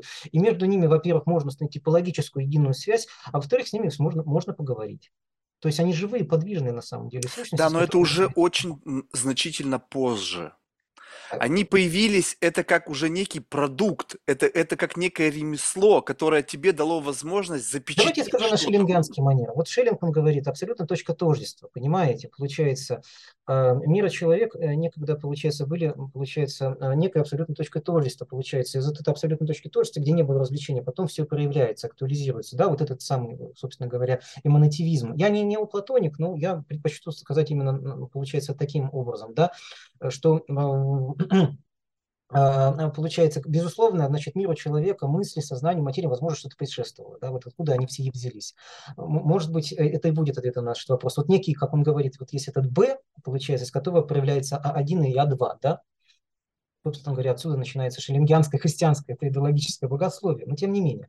То есть, безусловно, этому что-то присутствует, э, значит, вот то, что Илиада называет инелатемпура, но это уже поле для таких спекуляций, где я начинаю бояться просто выпасть окончательно из академического дискурса. Я, я э, просто Я всеми силами стараюсь тебя оттуда выдернуть. А, а, ну вот, вот, на самом деле я не против, потому что я достаточно понимаю, насколько... Потому что академический дискурс, он ограничен рамками доказательств. А мне, а мне достаточно спекуляции, ну, понимаешь? А Мне... мы можем тогда просто говорить о, философском дискурсе. Вот. Все, супер. Да, философском дискурсе, в рамках которого, в принципе, верифицировать на самом деле не всегда э, обязательно. Мы же не позитивисты. Вот. И э, возвращаясь, получается, к э, все-таки теме вот начала нашей лекции, просто я хотел рассказать, поделиться. Вот мой томский коллега, она предложила проект, я ей вот это все тоже сумбурно все написала, она сказала, ого, а ты точно уверен? Ну, в общем, в итоге я накатал текст, мы его привели в более-менее значит, какой-то порядок и написали, получается, первую статью «Образ жертвоприношения в религиозных видеоиграх», а, просто священный образ жертвоприношения в современных видеоиграх. Вот. И получается, а потом как-то получилось, что мы с ней работали, а потом еще один грант написали, и тоже победили, и тоже написали статьи. Потом третий грант, третий грант облом. А, и Екатерина, она как бы, получается, немножко отпала, в том смысле, что она переключилась на свои задачи. А у меня эта тема, тема она стала больной, потому что я на нее подсел как наркоман. И а, получается... А в чем, в чем, в чем э, зависимость? Ну, то есть, как бы продвинуться вглубь, то есть открыть что-то внутри ну, вот это этого вектора? Это, это сложно передаваемое что-то на вроде, наверное, субъективной психики. То есть, понимаете, вот у вас бывали такие ощущения, когда вы, например, что-то пишете или делаете, у вас такое ощущение, что вы вот, ну, правильно все делаете. То есть, у а... меня бывает ощущение, что я, вот только с тобой сегодня оно вообще ни разу не возникло, как, что я как будто бы все, все уже слышал. Ну, то есть все, что мне говорит человек, что я как будто бы уже где-то об этом слышал, знаю. Сегодня ты меня поражаешь тем, ты меня бомбардируешь вообще каким-то набором. Не, не надо извиняться. Почему ты должен извиняться? Наоборот, я просто как бы, знаешь, это, это как ты стоишь под душем из информации, информации, и как бы, но это, вот представь себе компьютерную игру, что все, что ты сейчас говоришь, оно летит на тебя, вот как вот это такой примитивной компьютерной игре, там, галактика. И вот а, а, это все летит. Не, я не стреляю, это все воспринимается как на мембрану, но ты, по крайней мере, должен каждую из этих объектов зафиксировать. Их просто столько много, мне нужно каждый вот тег, который летит в меня, просто хотя бы... Мысли, мысли много, то есть я как этот э, Жена часто меня дразнит, это птичка черная, которая все время от психа взрывается, знаете, в этом Angry Birds, да, мы раз он бомб его называли, да, то есть есть такой момент. А, и, и, вот, кстати, тоже интересно, я буквально вчера, э, накануне, значит, подал заявку в РНФ, тоже там, э, получается, как раз тоже теперь пытаюсь эту тему сам тоже поработать. А, значит, э, на тему как раз, э, там, какая тема? А, значит, социокультурное противодействие, значит, современным угрозам посредством видеоигр. Ну, вот я хотел, кстати, эту тему тоже предложить если не против, Марк. Не, не, конечно, Дело в том, не что вы читали, что в декабре вот э, наше правительство наконец-то, ну, вдруг решило, что видеоигры это не только хтоническое инфернальное зло, тяжелый вид наркотиков и а вообще оккультно, духовно, мистическая опасная вещь. Я сейчас не шучу. А, э, Именно так видеоигры а, значит, а, охарактеризовал в 2007 году на сайте православие.ру священник Алекс, а, а, значит, Александр Новопашин. Статья называется «Компьютерные игры». Тоже, если будет интересно, поиграйте. У меня, кстати, эта тема, э, статья больная тема, потому что я все время прихожу, э, я, получается, тоже ходил значит, на подкасты, только на христианское радио, и там тоже беседовал со священником, вот пытался предложить эту тему, говорю, давайте поговорим. Он говорит, а вы кто такой, чтобы критиковать священников? В общем. Вот, поэтому тема больная. А вот у нас, э, получается, наконец-то, значит, вот это будет издать, анонсировать, что будет отечественный издатель видеоигр, будет называться Русгейм. В него хотят буфнуть там порядка 50 миллиардов рублей или даже долларов до 2023 года. И просто под этот шумок я решил подсуетиться, попытаться подать заявку на научный грант, где вот как раз порассуждать об архетипах.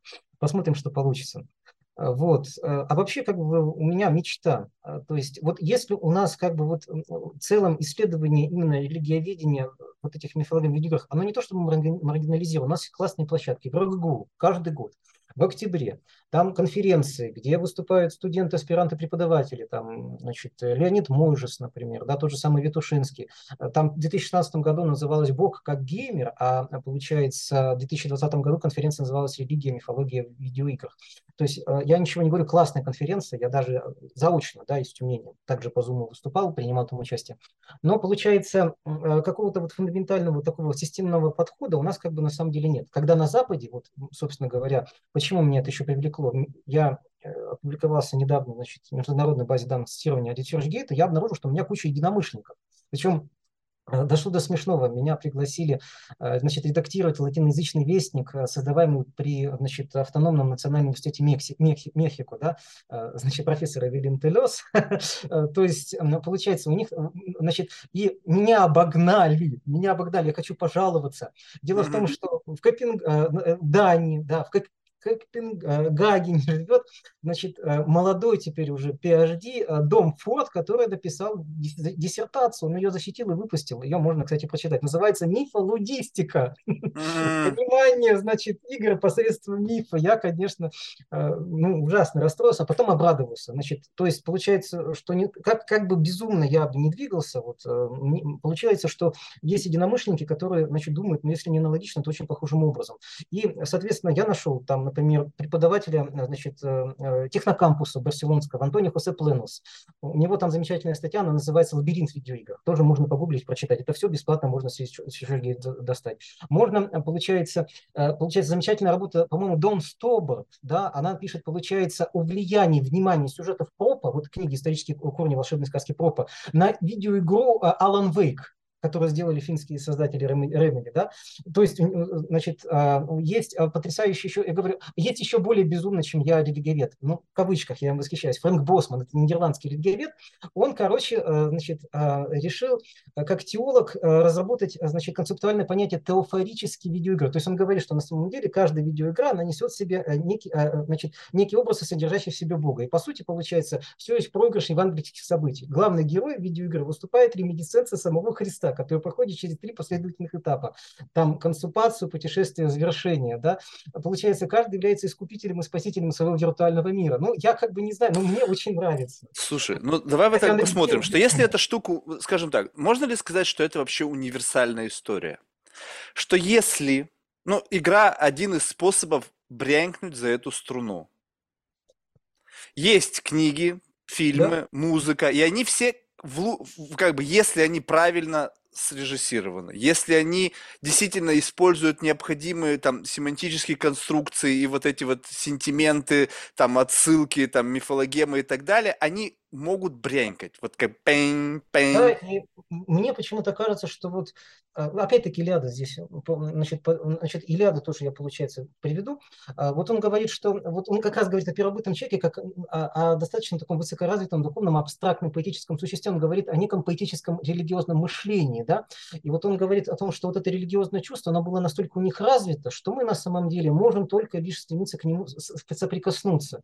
И вот он говорит, многие гении, да, вот особенно которые творят, они, получается, только лишь соприкасаются с вот этим, получается, сознанием первобытного человека. И гениальность, она измеряется в зависимости от того, а насколько они талантливо могут это религиозное чувство первобытного человека передать в своих произведениях. Mm. Вот, собственно говоря, я думаю, что вот это мифологическое сознание, ну вот здесь у него точно, э, значит, ну, по крайней мере, то, как он его видит, он здесь его выразил, он его сформулировал. Поэтому, да, то есть игры, как и кинематограф, как и фильмы, а это на самом деле ключ. Это вот ключ к ларцу, понимаете? Э, ключ к волшебному ларцу. Но с точки зрения, получается... К волшебному я... ларцу манипуляции? А вот и вот тут, да, тут самая обида начинается, что меня всегда спрашивают, а говорит, ну, то есть говорит, а, не, вот вы, говорите так все вдохновенно, там, получается, наивно рассуждаете, на самом деле, получается, это же все открывает средства для каких-то манипулятивных практик, да, и вот у меня здесь всегда пример. То есть я, я, я понимаю абсолютно для всех манипулятивных практик, потому что мы уязвимы.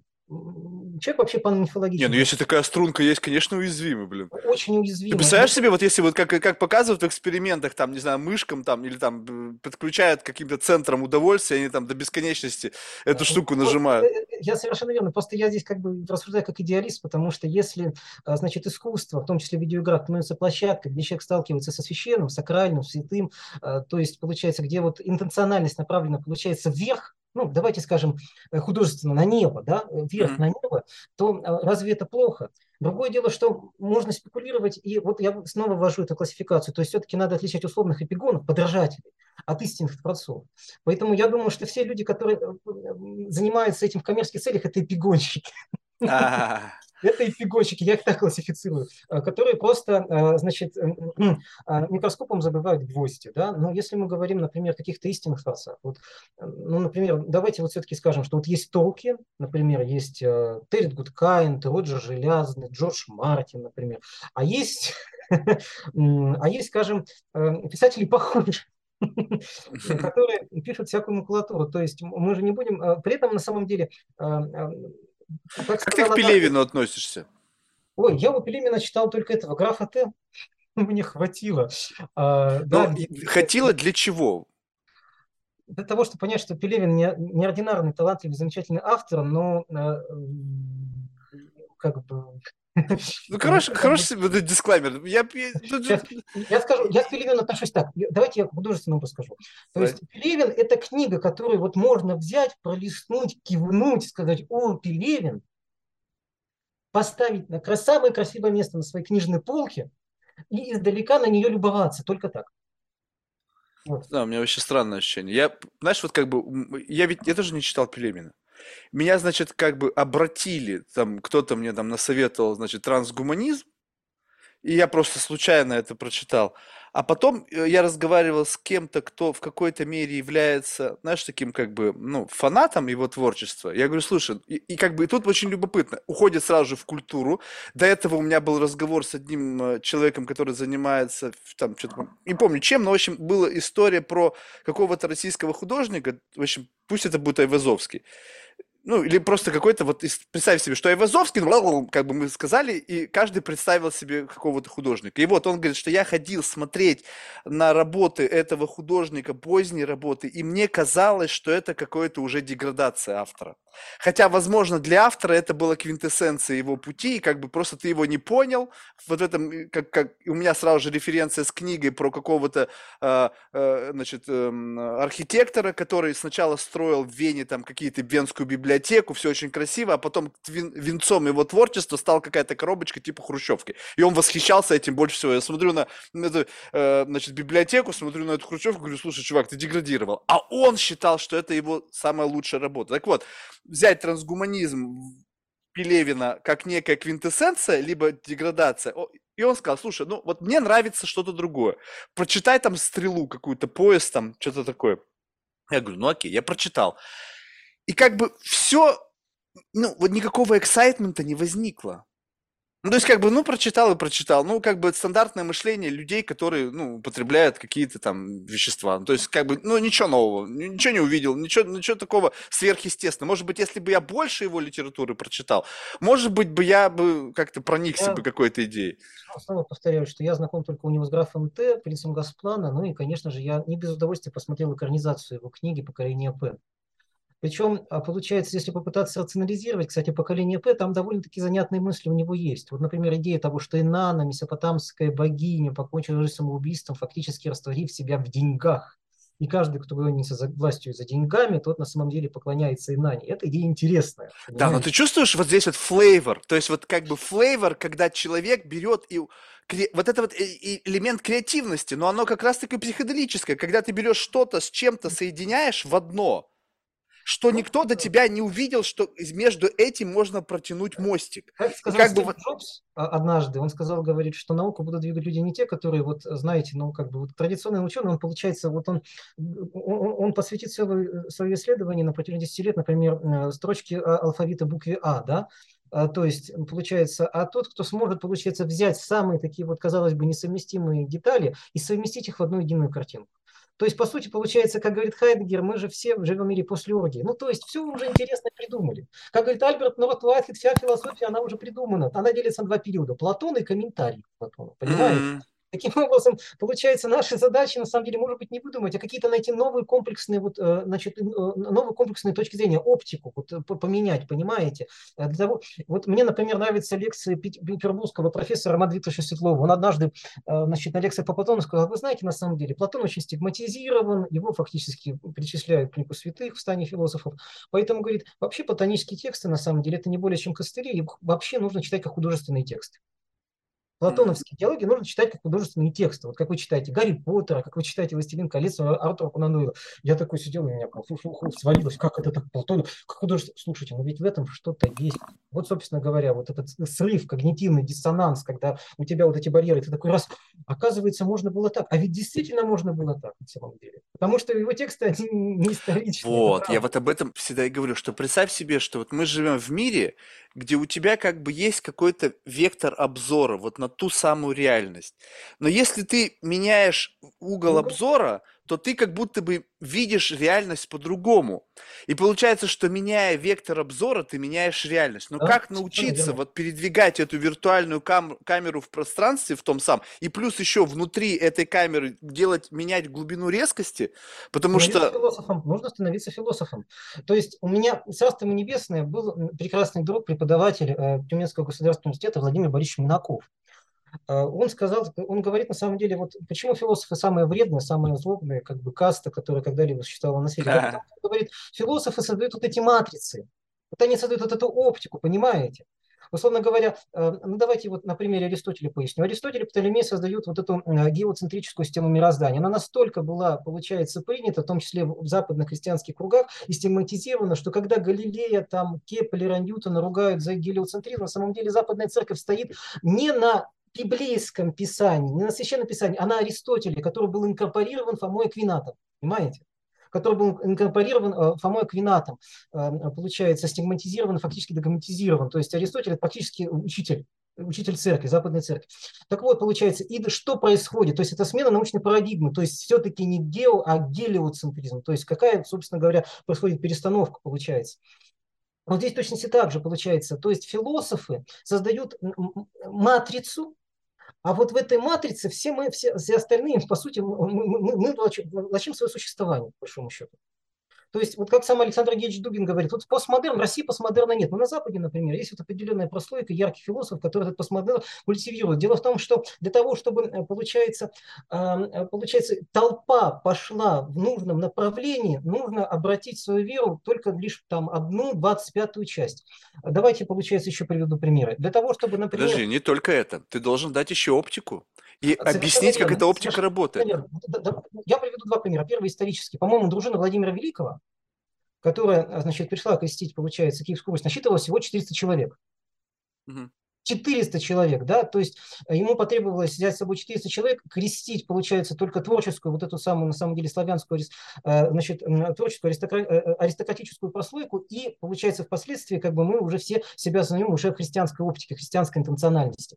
А вот тоже, получается, я недавно, по-моему, Андрея Игоревича Макарова, вот как раз слушал, или Дмитрия Романовича Егорского, смысл был очень интересный. Там я не воспроизведу этот эксперимент, откуда он, но смысл воспроизведу. Смотрите, получается, а, а, значит, несколько, несколько десятков человек запустили в комнату, сказали ходить рандомно. Трем или нескольким людям дали, получается, подробное объяснение, как ходить по системе. И через какое-то время, получается, эти, э, значит, все стали ходить за этими тремя или четырьмя. Они систематизировали всю толпу. Это все на бессознательном уровне, понимаете? Вот что такое философия, систематизация толпы. Поэтому, безусловно, то есть, значит, либо ты сам создаешь оптику, понимаете, вне существуешь, вот это свои выдуманные реальности, либо ты живешь в чьей-то реальности. Вот я так это это понимаю. Теперь, это вот... вообще супер. Но у тебя есть своя выдуманная тобой реальность, куда ты меня мог бы пригласить, дав а мне я, как я, бы. Я, я приглашаю вас, э, э, если вот, придете, найдете меня ВКонтакте, э, приглашаю. У меня есть 10 часов, 10 часов значит, эм, дистиллированного удовольствия, где я, значит, на примере роликов, игр, значит, объясняю всю свою вот эту религиоведческую гипотезу, значит, эм, максимально пытаюсь иллюстрировать примером из видеоигр. Она так и называется, цикл, значит, лекций «Мифология на видеоиграх». Если вы хотите облучиться моим сознанием, то прошу, то прошу вот Слушай, ну вот, вот, вот тут вот очень важный момент. Вот э, я э, часто слушаю людей, ну, которые вот они э, рассказывают о своей психологической реальности. Но вопрос здесь очень такой, что ты, я как бы ты облучиться я могу, но такое ощущение, что но я не могу туда попасть. То есть вот мне кажется, вот как бы ключ к психологической реальности заключается в неком обретении центра ясности, через который я могу туда проникнуть. Потому что если это будет просто... Представь себе, что ты мне рассказываешь о каких-то замечательных замках. Ну, ну, я сейчас выдумываю ерунду. Я могу быть вдохновлен этим. Мне может это нравиться. Но я по-прежнему буду смотреть это как, вот знаешь, вот эти шарики есть новогодние. Ты смотришь через стекло вот на ту красоту, которая внутри происходит. Там снежок падает, там, значит, какой-то там замечательный домик. Но я не там. Для того, чтобы там очутиться, ты должен мне как бы открыть некий портал, как бы некая, некая э, э, пос, как бы... Не-не-не, не, зачем? Это как в гости сходить. То есть как бы сходить в гости в чертоге разума другого человека, но чтобы я понимал, как это выглядит, это должна быть какая-то уровень определенной синхронизации. И очень многие люди, которые занимаются как бы иллюстрацией своей психологической реальности, они забывают дать инструкцию, как на это смотреть. Они просто описывают внутренний мир без, без вот этого как бы необходимого как бы вот этого портала, как туда попасть. То есть, как бы, не, как бы э, а, а рассказывая о чем-то, не давая возможности быть внутри. Это интересно. А, кстати, это на самом деле интересно, потому что ну, вот принцип эмпатии, да, феноменология, он предполагает, что ты должен, например, судить верующего его же собственными глазами. Не в смысле, получается, вот есть верующий, который верит в ангелов и демонов, а встать на его место, да, и твориться так, как если бы эти ангелы и демоны существовали на самом свете. А на белом свете, а, значит, не ставя вопрос как бы объективности этого суждения, нет или нет, это не важно, надо понять, своего собеседника, встав на его рельсы. Вот, да? а чтобы встать, ты должен указать место, куда вставать. Ты должен показать, куда ты смотришь, когда ты видишь ровно то, что ты видишь. И потом ну, еще меня корректировать. Голову направо, на 2 градуса, еще вверх, вниз. И вот, вот, вот в таком вот положении ты это увидишь. А никто этого не делает. А как можно увидеть? Э, мысль изреченная есть ложь, чужого сердца не поймешь взрывая... Можно приблизиться, понимаешь? Я сейчас не говорю о том, что я смогу в сто процентов встать вот в твои, как бы, вот, занять твое место. Кант, есть же вещь себе и для себя. Разумеется, человек тоже науминален. Я часто говорю студентам, вот посмотри на своего соседа. Говорю, вот ты точно уверен, что ты знаешь полностью его? Конечно, нет. Ну, Конечно, ну, просто да. люди не пытаются а, сделать а, а, ну, понимаете, в чем проблема? Тут есть чисто психологический момент. Вот я говорю, а теперь говорю, посмотрите в зеркало. Вы можете сказать, что вы полностью знаете, кто вы такие? То есть, понимаете, тут есть момент такой. С одной стороны, здесь э, вот эта интерсубъективность должна соблюдаться, да, то есть э, получается э, э, некое намерение двух, двух, двух начал встретиться, да, и создать некое поле, поле общее поле, да. Центр ясности. Они, да, да. То есть, поэтому условие тут на самом деле в том, что тот, кто рассказывает, должен искать встречи, вы должны искать встречи. Вот и все. Естественно. Не, ну я-то как раз-таки встречи всегда ищу. То есть я-то как бы, мне, мне потому что самое любопытное, это когда я начинаю понимать, о чем идет речь. не, не просто находиться в информационном поле, а прямо понимать как бы вот истоки происхождения этой мысли которые возникли у моего собеседника. Вот у тебя эти истоки, они уходят очень глубоко куда-то. То есть ты мне сейчас говоришь как бы вот с, с позиции вот этого вот ощущения тебя в моменте.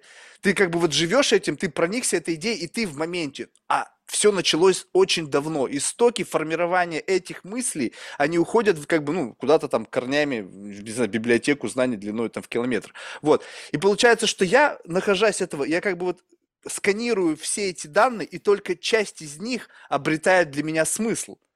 Понимаешь, то есть как бы вот, туф, туф, вот как бы, ну, и вот те, которые обрели смысл, они как-то внутри меня рождают какую-то рефлексию на услышанное, и эта рефлексия звучит через мой какой-то речевой центр. А представь себе, что все, что из тебя вылетает, вот абсолютно все, оно полностью как бы декомпозируется вот в том первородном состоянии, в котором оно у тебя когда-то родилось. Я понимаю, что это пир-ту-пир разговор, это когда вы там, но я, в этот момент я в состоянии выключить эго. Я так полагаю, что другой твой оппонент в рамках там философского дискурса, у него будет слишком большое эго, и он начнет оспаривать тебя, как бы выступать в роли как бы критика, потому что у него есть своя какая-то такая же большая модель мира, которая, возможно, как бы... И тут вот вопрос вот, когда в центре ясности нету необходимости конкурировать, нету необходимости врать, нету необходимости вообще ничего. Ты просто как бы становишься приемником того момента и молишь о том, чтобы тебе дали ключи к декодированию того, э, вот, той информации, которая вылетает ну, из твоего оппонента. Интересно. Ну, может быть, причина на самом деле во мне. Вообще, кстати, я должен сказать, что многие люди, которые занимаются творческой, в том числе интеллектуальной деятельностью, это эгоцентрики конченые. Поэтому как бы, а, в чем, собственно говоря, суть эгоцентрика? Ну, он же аутонарцисс, да, то есть он видит только себя и никого против. Не-не-не, сейчас вообще никаких претензий нету к тебе, просто Поэтому, сам факт, что это э... очень любопытно, что, понимаешь, вот именно, как бы ведь... Э... И, и давайте я расскажу, вот просто я, я могу дать просто ключи, но получается все равно свой собственный опыт ты не перескажешь. Ну, хотя а, бы, хотя бы часть, вот, допустим, хотя бы, вот, скажем так, давай я, попробую поместить систему координат. Вот, скажем так, что в твоей психологической реальности вызывает наивысшую вот как бы э, магнитуду вот удовлетворения, когда ты на это смотришь и говоришь, блин, я готов на это смотреть вечно. И это самое последнее, что вот как бы удалось найти в этом во всем хаосе, во всем э, вот этом огромном многообразии информации и так далее. И вот ты стоишь условно на обрыве. Впереди еще ты ничего не построил, потому что нету ресурсов, нету пока мыслей, нету... И вот это твой как бы конец рассуждений. Вот здесь, но это самое прекрасное место на Земле. Ой, мне так сложно на самом деле ответить на этот вопрос. Правда. В чем сложность? Давай я буду попытаться, как бы ты мне говоришь, я не могу на это ответить вопрос, почему? Ну, потому что... Слишком широко, я не указал достаточную нет, координаты, нет, случае, чтобы себя туда поместить. В конечном итоге, вот э, как бы вам объяснить, есть замечательная книга Носычева «Отреченные знания». Значит, профессор Носычев там дает достаточно резкую критику, получается, деятельности кружка, кружка Ирана, в частности, который основал Юн, в который состоял Илиады и многие другие, мной упомянутые, кстати, фи, значит, филологи, на вроде того же Кириньи, Вальтера, Вилли, Поль Марсун. Так вот, получается, он на что на них набрасывается, я часто тоже беседую с коллегами религиоведами. То есть, как бы, получается, феноменологический метод, который, ну, фактически, как бы является одним из основоположников Илиада, он интенционален в том смысле, что он все равно сопряжен с определенным переживанием. Ну, в первую очередь, внутренним переживанием. Ну, давайте назовем его религиозным переживанием. Поэтому представители этого, а, получается, а, подхода, они в целом себя считают как бы посвященными, понимаете? Поэтому у них такой сильный интерес к масонским, каббалистическим, прочим, значит, мистическим практикам, а, как бы имеющим достаточно такое околонаучное, на самом деле, значение. Поэтому поэтому статус о том же Илиаде, он идет в западном религоведении, поэтому так остро, да. А проблема в том, что я их понимаю.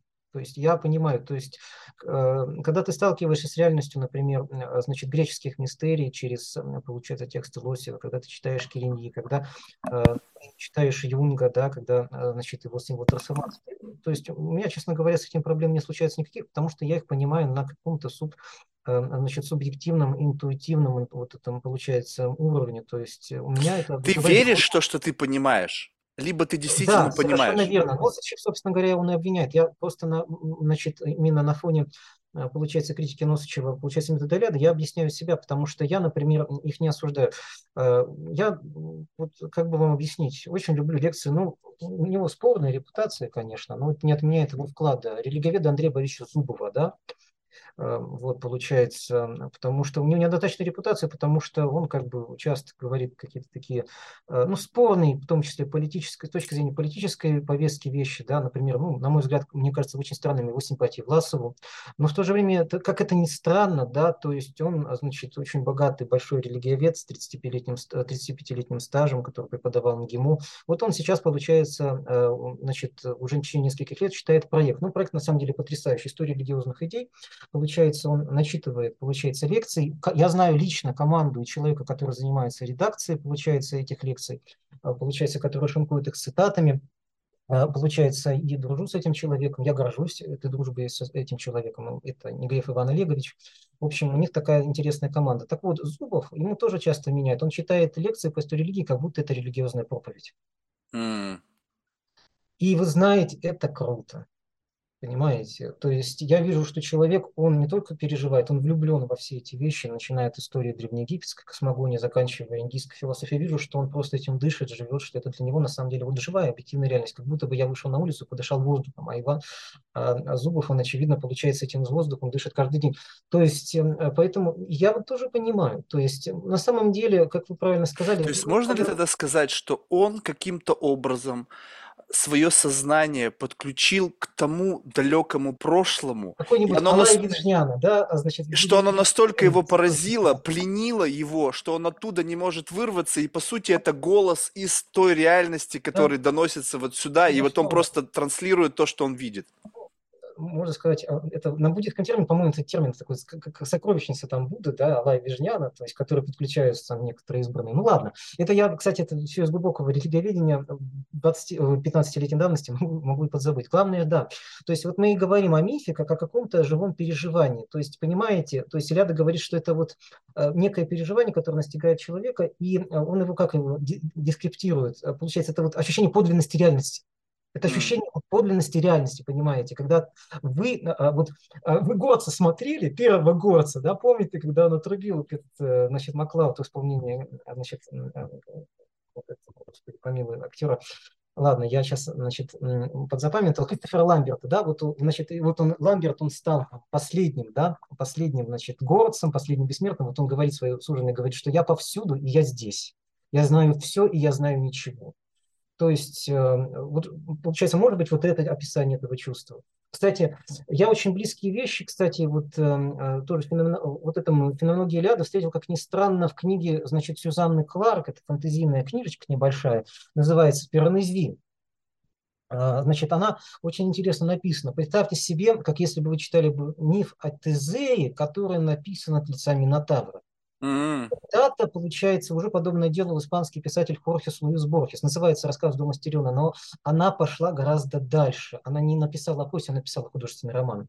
И вот э, получается вот это, вот это переживание, то есть этот герой Пиранези, который там живет, он, получается, он путешествует по некому дворцу, в этом дворце есть море, реки, в этом дворце, э, получается, растут деревья и живут птицы. Получается, в этом дворце, получается, светит солнце. Там как бы лабиринт, то есть дом неотделим от космоса, неотделим от самой Вселенной он абсолютно себя не помнит. Поэтому он встречает, получается, какие-то скелеты, он выкладывает их на берег моря, как когда-то выкладывал доисторический человек, понимаете? Значит, когда погребал, была такая форма погребения, да, выкладывали кости. Даже сейчас вот в Иране, там, те, кто зороастрийцы, получается, на Дахму выкладывают эти кости на солнце, да. То есть, получается, и он во всем, он видит, э, значит, в этих, получается, лабиринтах этого, э, значит, романа, да, он видит некие изображения, статуи, там, получается, селены, там, получается, генерал, генералы, монархи, цари. А, получается, там просто люди, какие-то сценки, минотавры в центре стоят, лабиринты его охраняют. И вот получается, потом в конце, когда вот он, получается, попадает уже в наш мир, ну там, получается, я не буду просто спорить, я очень рекомендую эту книгу всем слушателям посмотреть, прочитать, потому что она гениальная. Но вот он в конце, этот герой, переродившийся, он попадает туда как бы из-за интриги, потом он перерождается, буквально на самом деле забывая самого себя. Но вот, это, вот эта радость, детская радость, когда вот он идет, он дышит этим воздухом, он говорит с этими чайками, он, получается, купается в этом воздухе, и вот он в конце, когда выходит оттуда, оказывается уже в Англии, современной Англии, там есть потрясающий момент, когда вот он идет и видит, получается, нищего, и вот нищий пьяный валяется под лавкой, а он-то вспоминает, что он его там видел, вот видел в том доме, и что в том доме он был королем. И вот он хочет к нему сорваться, побежать его утешить, сказать, что здесь ты сейчас, но вот там ты там. То есть вот этот момент, вот, вот это религиоведение, ну вот как ни странно, в фантазийном рассказе вот это религиоведение, в том числе вот это сопереживание вот этого священного Илиадовского, оно вот там у нее схвачено, хотя при этом, безусловно, ну как бы я не думаю, что Сюзанна Кларк, она очень образованная, ну конкретно Илиада читала. Другое дело, что она читала, очевидно, что-то из текстов Оуэна Барфилда, который дружил с Льюисом и Толкином в этих, э, значит, То есть она официрована кем-то еще? Она как бы, а Барфилд это, это Розенкрейцеги, это, это Розенкрейцеги, то есть член, э, получает, то есть близкий друг Льюиса и Толкина был членом, получается, такого, такого масонского, ну, не масонского, такого мистического кружка Розенкрейцегов. Она все это инфицировала в книгу, но дело в том, что это совпадает как раз с тем, что... Слушай, ну тогда так, я не могу тебя не спросить, ты в своей психологической реальности кто? Ой, не знаю. Ну, то есть ты не можешь, то есть как бы, скажем так, что если вот мир, в котором ты живешь, это некий сон, реально ты живешь в своей психологической реальности. И ты как бы, получается, не можешь внутри психологической своей реальности, наслаждаясь тем самым, что ты в состоянии подключаться вот, к тому информационному пространству и понимать его, как бы, име, вернее, правильно так, иметь ощущение, что ты что-то понимаешь. И наслаж... ну, ты там находишься, явно ты получаешь в этом удовольствие, я прям это чувствую. Но ты там кто?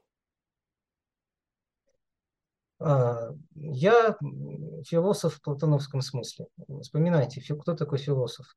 Философ – это больное существо, которое, а, значит, больно одним чувством. Это чувство – это не агапическая любовь Аристотеля, это, а, значит, безумная влюбленность рота, безумная больная влюбленность рота, это эротическая любовь к знанию. Соответственно, Любопытство. Значит, можно сказать так, но это любопытство, перерождающее в болезнь. То есть, когда ты не можешь сопротивляться любопытству. Вот, собственно это говоря... голод. Платон, он ведь говорит, что вот все философы, да, ну, как бы те философы, кого себя он причисляет, опять-таки это не значит, что я себя причисляю Платону, ни в коем случае, мне еще расти и расти, это только мечта. Но тем не менее, вот он говорит, на самом деле, тоже очень понятно для меня фразу. Он говорит, что больные люди, которые хотят знать, а, значит, а, такие вещи, как идея, там, благо, истина, красота, но, получается, эти вещи могут, э, мудрость, ну, мудрость, они хотят быть, э, знать вот эту божественную мудрость, но эту мудрость, ее, ее знают только боги ее только боги. То есть, в отличие от обычных людей, они больны вот этим, боль, значит, а, они больны вот этим стремлением к тому, что они стремятся к мудрости. В отличие от богов, они мудрость никогда познать не могут. И они поэтому страдающие, больные, безумные существа. То есть, вот То есть они здесь знают о самом факте существования некой как бы вот божественной мудрости, они хотели но не могут до нее дотянуться. Могут, конечно же. Это их, поэтому они такие люди, застрявшие посредине двух миров, понимаете? Это знаешь, как я, мне кажется, ощущаю эту точку? Это, знаешь, Э, она прямо действительно, можно ее как бы, как опять же, сделать в неком таком э, визуализации, что первый этап, когда вот представь себе, представь себе фрактал, и вот ты смотришь на какую-то точку, приближаешься к этому фракталу, вот к этой как бы конечной точке, какой-нибудь завиток и там точка, и бам, в момент пересечения открывается новая реальность. Первый раз ты пересек, когда понял, что существует некая божественная мудрость, и в этот открылась целая вселенная. А потом ты не можешь нисколько больше приблизиться, ты видишь этот момент, ты знаешь, каков он был, этот момент перехода из одного состояния, вот это когда фрактал открылся экстазис. новой реальностью. Ну, да, такой платиновский экстазис, да? И ты, и ты застрял на горизонте событий, и ты как таракан болтаешься, пытаешься да, приблизиться, да, и, и не знаешь, от чего бы оттолкнуться, потому что нету достаточной точки опоры. Но ты да, знаешь, да, что там она да. есть. Я, кстати, таких людей тоже знаю. Как правило, такие люди как, как колбасятся. Еще как. Вот, поэтому в каком-то смысле да. То есть, и поэтому это всегда горечь. А как говорит Толкин, это автокатастрофа. Радость э, э, острая, как горе. Вот. Слушай, ну в этом, в этом как бы состоянии все равно ведь там есть э, какая-то компенсаторная энергия, которая не, не убивает. Ну, то есть представь себе, что вот и, и, мне кажется, что если есть сочетание как бы некой горести и некой радости, то это как-то сделает эту модель sustainable. Да, безусловно. Ну, я, честно говоря, Был когда-то Фридрих Ницше, он написал «Рождение трагедии с духом музыки», он, получается, там размышлял, помните, об Аполлоновском, Денисийском, Сократовском логосе, да, там противопоставляя друг другу. Мы чаще всего, собственно говоря, интерпретируем Денисийский логос как такое, знаете, вакхическое, охватывающее человека чувство, да, которое с него срывает просып, он вот эту маску, да, и превращает его, ну, буквально стихий в жизнь. То есть, а жизнь, она же получается амбивалентная, радостная, горестная, поэтому Дионис это и, значит, экстатический, и в то же время несчастный бог, воскресающий умирающий может быть, мы не правы. Вот я читаю Лосева, слушаю Дугина, кстати, к этому часто прихожу, потому что мы имеем только одну интерпретацию, которая там своими корнями уходит к Ницше, от Ницше может быть к романтикам, а может быть на самом деле все гораздо интереснее. Мы же не знаем, что Дионис говорит о самом себе. Вот. И, может быть, э, получается, Александр Гирич часто противопоставляет как бы небесного Диониса, Дионису как бы Допельгангеру, который, получается, прислуживает матери Кибелы. Вот мне, собственно говоря, интересно, а если все-таки вот этот экстазис, да, этот поэзис, который описывает Аристотель, вот этот и есть толкиновский, значит, э, вот это толкиновская, толкиновская автокатастрофа, если денисиство – это не безумие, а, но есть вот это, ну, вот это рвущее напополам, значит, грудь и сердце радость, вот я иногда об этом задумываюсь, но это чисто, вот это я сказал бы антинаучная вещь, это скорее такой вот миф. Я часто вот для себя перевожу, поэтому я на это чувство ориентируюсь, конечно. Я на это чувство ориентируюсь, но это чисто уже субъективщина пошла. Чисто ну, ну, ну окей, но ты все равно как будто бы в, в, в своем научном поиске в своей, э, скажем так, академической деятельности не совсем. Я щупаешь что-то, и да, это, да, да, насколько это корреспондится? Металлодетектор у меня, получается, э, значит, умное сердце, да, оно расположено не здесь, а в области груди, как у древних египтян.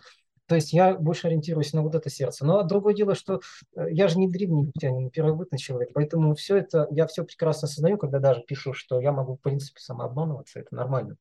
Сомневаться, я думаю, это нормально. Но, тем не менее, то есть я ни от кого э, свою методологию никогда безумно не скрывал, уже как бы и... Слушай, ну вот, вот это же любопытно, что вот как бы сам факт того, что ты внутри своей собственной системы просто понимаешь, как бы вот меняя некое, опять же, глубину резкости, говоришь, так, это может быть все самообман, я все это нафантазировал, для меня это кажется реальностью, мне кажется, что я все понимаю, мне кажется, что я вижу то, что говорят другие люди, я правильно интерпретирую тексты, потому что у меня есть все равно референции, а референции все из какого-то бабла, где плюс-минус так же люди интерпретировали, да? То есть вот ты сам сказал, что для тебя было неким откровением, когда кто-то там, не знаю, в Финляндии или где-то сказал, что написал диссертацию на тему, которая казалась тебе неким как бы вот чем-то чем-то таким очень аутентичным, проросшим внутри тебя. Это и обида, вот... потому что я, я на самом деле в своем эгоизме, э, вот возвращаясь к этой теме, получается, э, того, что вот у нас в России нет как бы больших фундаментальных работ, связанных вот как раз, статьи есть, публикации есть, журналы есть, есть,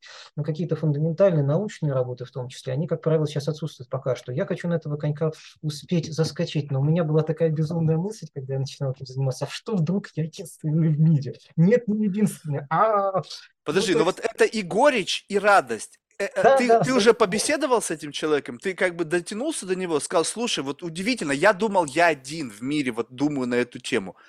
А как бы выяснилось так, что ты да. был, в, как бы шел в том же направлении, но был на два шага там или на сколько, я не знаю, какова дистанция написания диссертации. Профессором, сиднейским профессором Карло Кьюсак, но она, получается, очень похоже рассуждает только не о видеоиграх, а об аниме. Собственно а, Ну, ты разговариваешь с такими людьми. И вот когда вы начинаете разговаривать с такими... Вот, то есть, по сути, у вас есть некий, как бы, уже понятный понятийный аппарат. То есть, плюс-минус вам не, не нужно Ой, заниматься я компрессией. Я, я надеюсь, что да. Ну, ты разговаривал? Вот это, расскажи мне это ощущение, когда ты перед собой видишь человека, который не просто вот как я судорожно хватается за какое-то там, не знаю, осколки там информации в своей голове, радость, чтобы понять. Однозначно радость. А как это, вот, ну, радость какого плана? Радость, она а, а, обогащающая? Ты, ты чувствуешь, радость что происходит опыление радость, взаимное? Радость быть познанным, э, понятым, радость, э, радость быть оцененным, потому что давайте вот скажем прямо, значит, Марк, э, что когда вообще с людьми начинаешь заговаривать, в том числе на тему видеоигр, тебе говорят, ну это же детство, понимаете, это же Ну, не знаю, я ерунда. так не считаю, что детство. Я А, просто не понимаю, потому что у меня не ну, работает я, что-то в я голове, но я не считаю, что это детство. то, что как бы, ну, Многомиллиардная индустрия, которая ломает э, В жизни. в России, в России, к сожалению, в России это не сработало, понимаете, в России все равно подспудно, если вы с человеком на улице, вот как Сократ разговаривал с людьми на, на, на улице о том, что такое мудрость, а как Сократ начнете заговаривать на тему видеоигр, вам покрутят головой и узка и скажут, ну это же, говорите, полная ерундистика. Ну, не знаю, у меня было очень много людей из game development а, поэтому у меня сложилось как бы... Это, у меня все в жизни очень просто. Я могу многое не понимать, но я ощущаю вес. То есть я, я не знаю, как это, я не знаю, что это, но я не могу отрицать, что это весит. Я не, не- очень нерелигиозный человек, но я чувствую вес религии и глубину моего незнания. Она весит столько, что если я положу ее на себя, она меня раздавит, как жалкого, не знаю, таракана. Просто пустое место оставит. Я чувствую веса. А, И когда я э, общаюсь с другим человеком, который так или иначе понимает, не только как бы ощущает этот вес, но понимает, из чего этот вес складывается, то таким образом я как бы начинаю расширять глубину своего незнания и как бы чувствовать некое э, удовлетворение от общения. Но в том момент, когда... Но, но тут получается, что выступ, как бы как я, как реципиент, есть некий донор информации, реципиент. А когда два человека, они вот э, как бы являются авторами каких-то идей, которые фонтанируют идеями, и они между собой встречаются, и у них референтные группы похожи, они говорят, у них нету вот этого потери информации вот в силу, ну, как бы незнания или там не- Да, но недостаточной начитанности.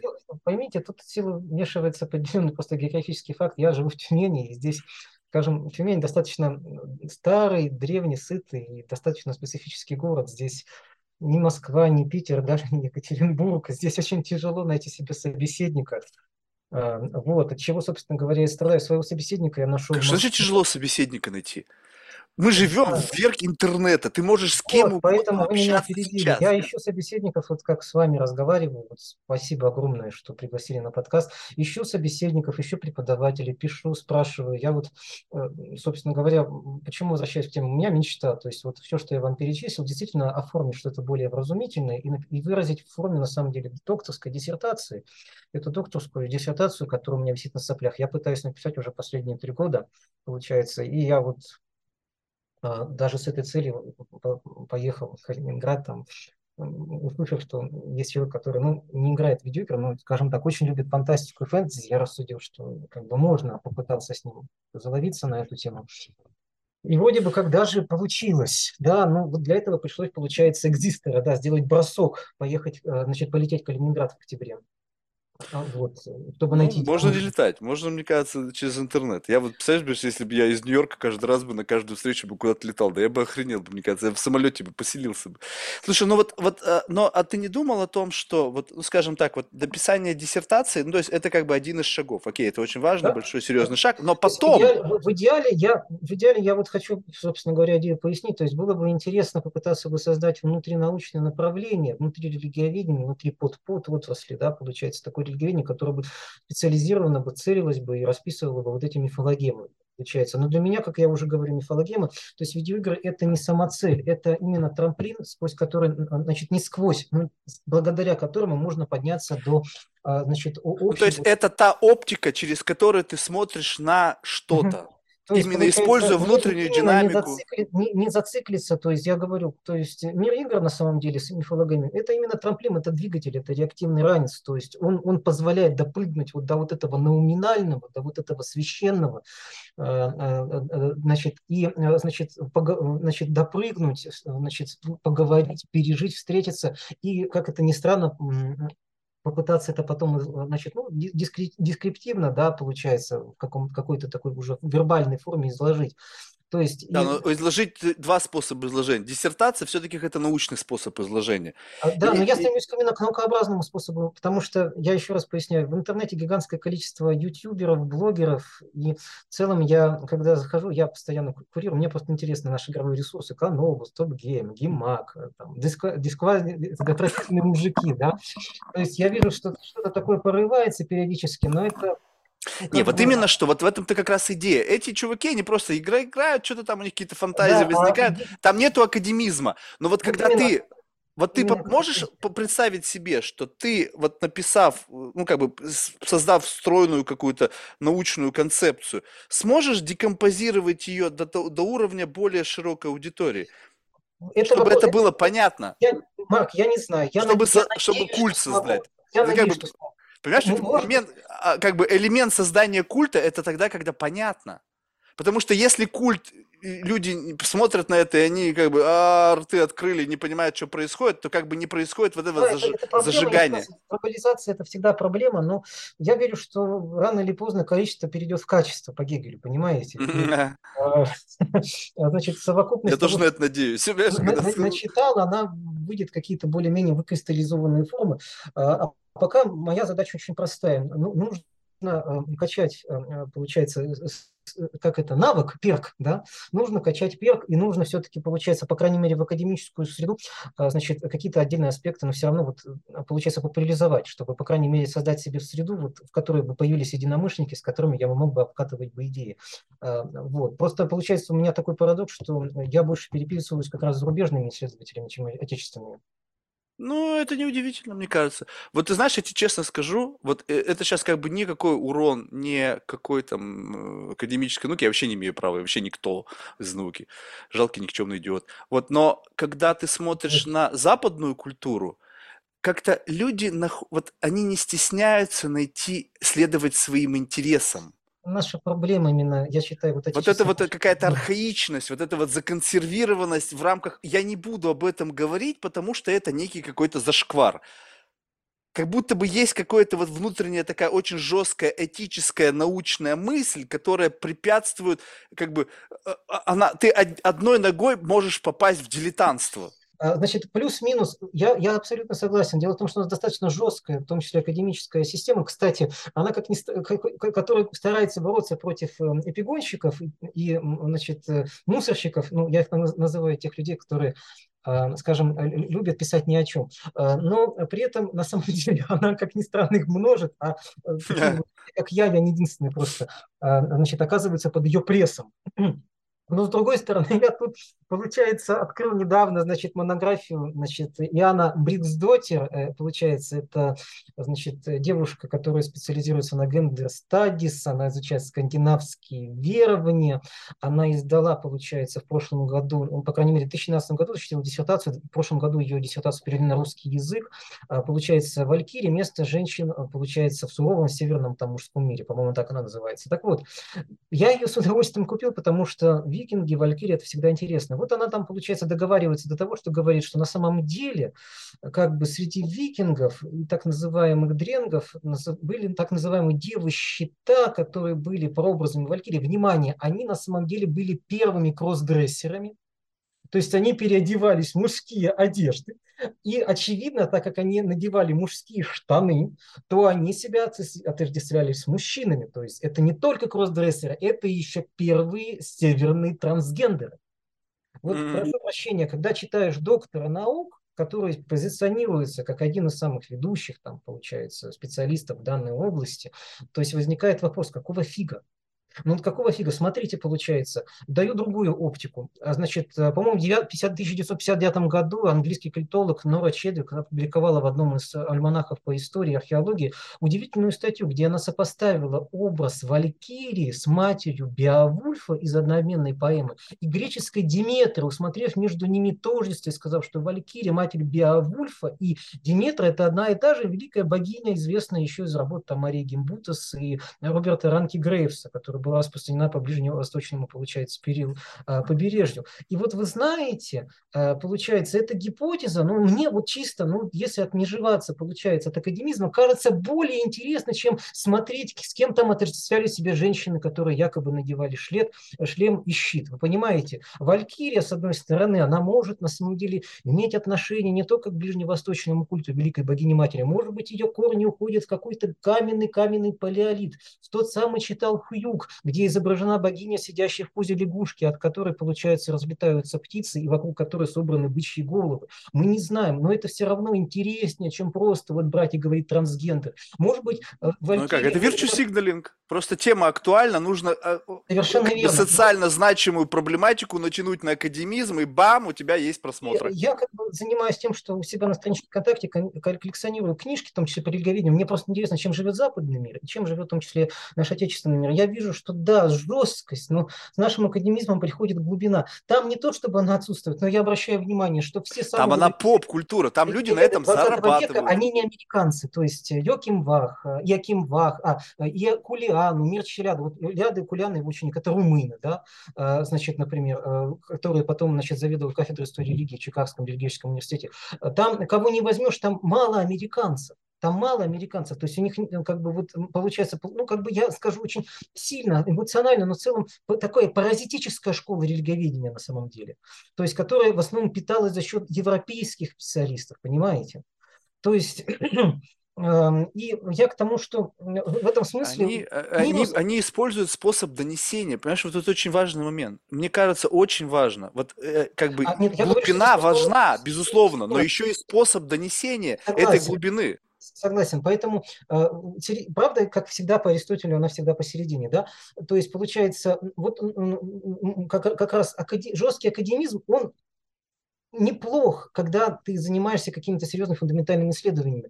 В то же время, конечно, как вы правильно сказали, Марк, нужно уметь донести это в правильный, вербализировать это в правильно доступную форму. Поэтому здесь, как бы, наверное, западная наука должна встретиться с отечественной наукой. Но пока и тут, и тут я наблюдаю перегиб. А, единственное, наверное, говорит человек, который, с моей точки зрения, сумел а, доступность изложения сложного материала с академизмом сочетать, это как раз мной упомянутый Иван Олегович Гревев, который сейчас читает лекции по религоведению значит, в интернете, ВКонтакте, на онлайн-площадке «Точка интеллекта». То есть вот именно э, встреча вот этих двух областей. Ну вот сейчас, если брать отдельно, как бы, то есть я гарвардский, получается, онлайнные курсы смотрел бесплатные, правда, по буддизму, по значит, христианству, по иудаизму. Но там не то, чтобы получается вот что-то такое, чтобы радикально отличалось от того, что нас учат, например, в ПСТГУ или... Подожди, в... подожди, подожди, подожди. Да. Ты просто сейчас смотришь со своей глубиной. Это, это ощущение возникает тогда, когда ты, находясь, допустим, на глубине 100 метров погружения в какую-то тематику, читаешь что-то, кто пишет с глубины 50 я говорю метров. потому что надо тоже от этого идола просто избавляться, что вот есть отечественная наука. Ну, я не говорю о нас. Это вопрос глубины, а не, а, а не какой-то науки говорят, есть, говорят, устаревшая отечественная наука. А, хотите, я вам расскажу. Сейчас, одну минуту. Значит, у меня был спор, а, получается, а, с человеком, который, а, значит, послушав лекцию по шаманизму Ивана Олеговича Негреева, он, в общем, сказал следующую фразу, говорит, ваш, говорит, получается, там Попов, Фудяков, Елена Сергеевна Новик и прочие этнографы, они, короче, устарели. Они устарели, потому что, говорит, есть этот Майкл Харбер, который написал, получается, монографию The Way of the Shaman, а вы говорите, там шаман шаманизм, а, получается, э, зачем, говорит, вы шаманизм добавляете в курс по истории религии? Говорит, это же антинаучно, это неправильно, вы ничего не знаете о шаманизме. Короче, я просто пошел, побеседовал с этим человеком, э, ну, разумеется, через Facebook. То есть, почему? Потому что если открыть The Way of the Shaman Майкла Харнера, то там он ссылается на всех наших отечественных этнографов. То есть, я задаю вопрос, почему наша этнография, на ваш взгляд, устарела, когда вы ссылаетесь на книгу перспективного, там, известного западного исследователя шаманизма, который ссылается на русскоязычные источники? А вот это, кстати, любопытно. Вот э, посмотри, как это, не знаю, как у тебя вот это прозвучит мысль, что, значит, я недавно, значит, буквально вчера разговаривал с замечательной девушкой про образование, и она про нынешнее поколение говорит, что оно более развитое, чем, допустим, мы. Ну, то есть вот именно. Я говорю, а почему? Ну, говорит, смотри, у них там есть там понятие там diversity, там inclusion, там, не знаю, толерантности и так далее. Я говорю, слушай, но ведь наше, условно, ну, не мое, а я имею в виду предыдущее поколение, я занимались тем, что создавали плацдарм для того, чтобы они вербализировали это до такой, вот как бы сделали, как бы эссенцию этого донесли, настолько много глубина была как бы проработки, что потом уже можно донести это как вот с точки зрения как бы ДНК, вот основной идеи. И новое поколение как бы вот как это, знаешь, такую сублимированную пилюлю проглотили, и они ее, естественно, уже знают. Но что они с этим дальше будут делать? То есть как будто бы каждый последующий слой, который необходим для того, чтобы ты встал, ты же тоже стоишь на, на плечах титанов, но ты в состоянии родить что-то новое. используя то самое прошлое, как бы то самое легаси, там, культур, культурологическое, историческое и так далее, и стая на нем создать что-то сверх того, что было. И потом кто-то, возможно, тебя встанет, и вот такое бесконечное джанго, которое уходит там в прошлое, там, тысячелетие, там, и так далее, начиная там с Платона, либо кого там, сначала формирования научной мысли. Каждый раз, главное, чтобы это происходило. И получается так, что устарел в том плане, что э, не, не нужно, мне кажется, воспринимать это как бы вот очень прямо, а в том плане, что ты был почвой для того, чтобы проросло что-то. Я немножко по-другому скажу. Когда мне начинают говорить, вот вы отсталые, там, получается, там, кто там, бумеры, думеры, я всегда говорю, вы знаете, говорю, что Советский Союз сделал женщину равной мужчине задолго до того, как на Западе это стало мейнстримом. Женщина пошла в Советском Союзе на завод. У нас вообще с этим проблем никогда вообще, не было. Вообще, я вообще не а понимал феминизма. Я думал, блин, все это так, да. как всегда и было. Совершенно верно, да. То есть дружба народов, как она называется, там интернациональность, то есть у нас спокойно учились все, независимости от цвета кожи, полы, ну, о гендерах тогда еще никто не думал. Э, например, взять хотя бы это знаменитый Российский университет дружбы народов, да, имени Патриса Дулумбы. А в-третьих, когда мне говорят, вот там сексуал... Ну, давайте я такую перчинку тоже добавлю. Получается, вот тема тоже получается того, что вот получается, э, там, ну, я просто студентам иногда говорю, когда мне говорят, что греки там, получается, все, что придумали греки... Можно делать дисклеймеров, здесь все можно. А, да, а, мне иногда говорят, что вот все, что придумали греки, уже безбожно устарело. Говорю, дорогие мои, говорю, все совре... значит, нету ни одного вида современного сексуального извращения, который не был бы у греков. Так что... Конечно, не было. Мне кажется, мы по сравнению с ними вообще еще просто жалкие, блин, подражатели. Как говорится, греки придумали э, секс, а римляне добавили туда женщину, да? А, поэтому, э, говорю, поэтому вы безбожны стали, не гордитесь. Это вообще, это же как раз-таки совершенно все по-другому. Мне кажется, вот если взять, э, ну, мне кажется, это безумно страшно. Я не знаю, вот представь себе такой ментальный эксперимент. Вот если бы тебе предложили, слушай, Даниил, вот у нас есть возможность отправить тебя в прошлое. Ну, в любую эпоху. Прямо как бы, вот ты там, ну, ну, как бы условно безопасен. Знаешь, как бы, как бы, как послать вот твою когнитивную оптику вот туда, но ты там как бы не присутствуешь. Вот ты думаешь, твое сознание бы справилось с тем, что ты увидишь? И ты будешь полностью получать все данные, то есть э, тактильные ощущения, запахи, звуки, вот все, все, все, и вот выбирай любую эпоху.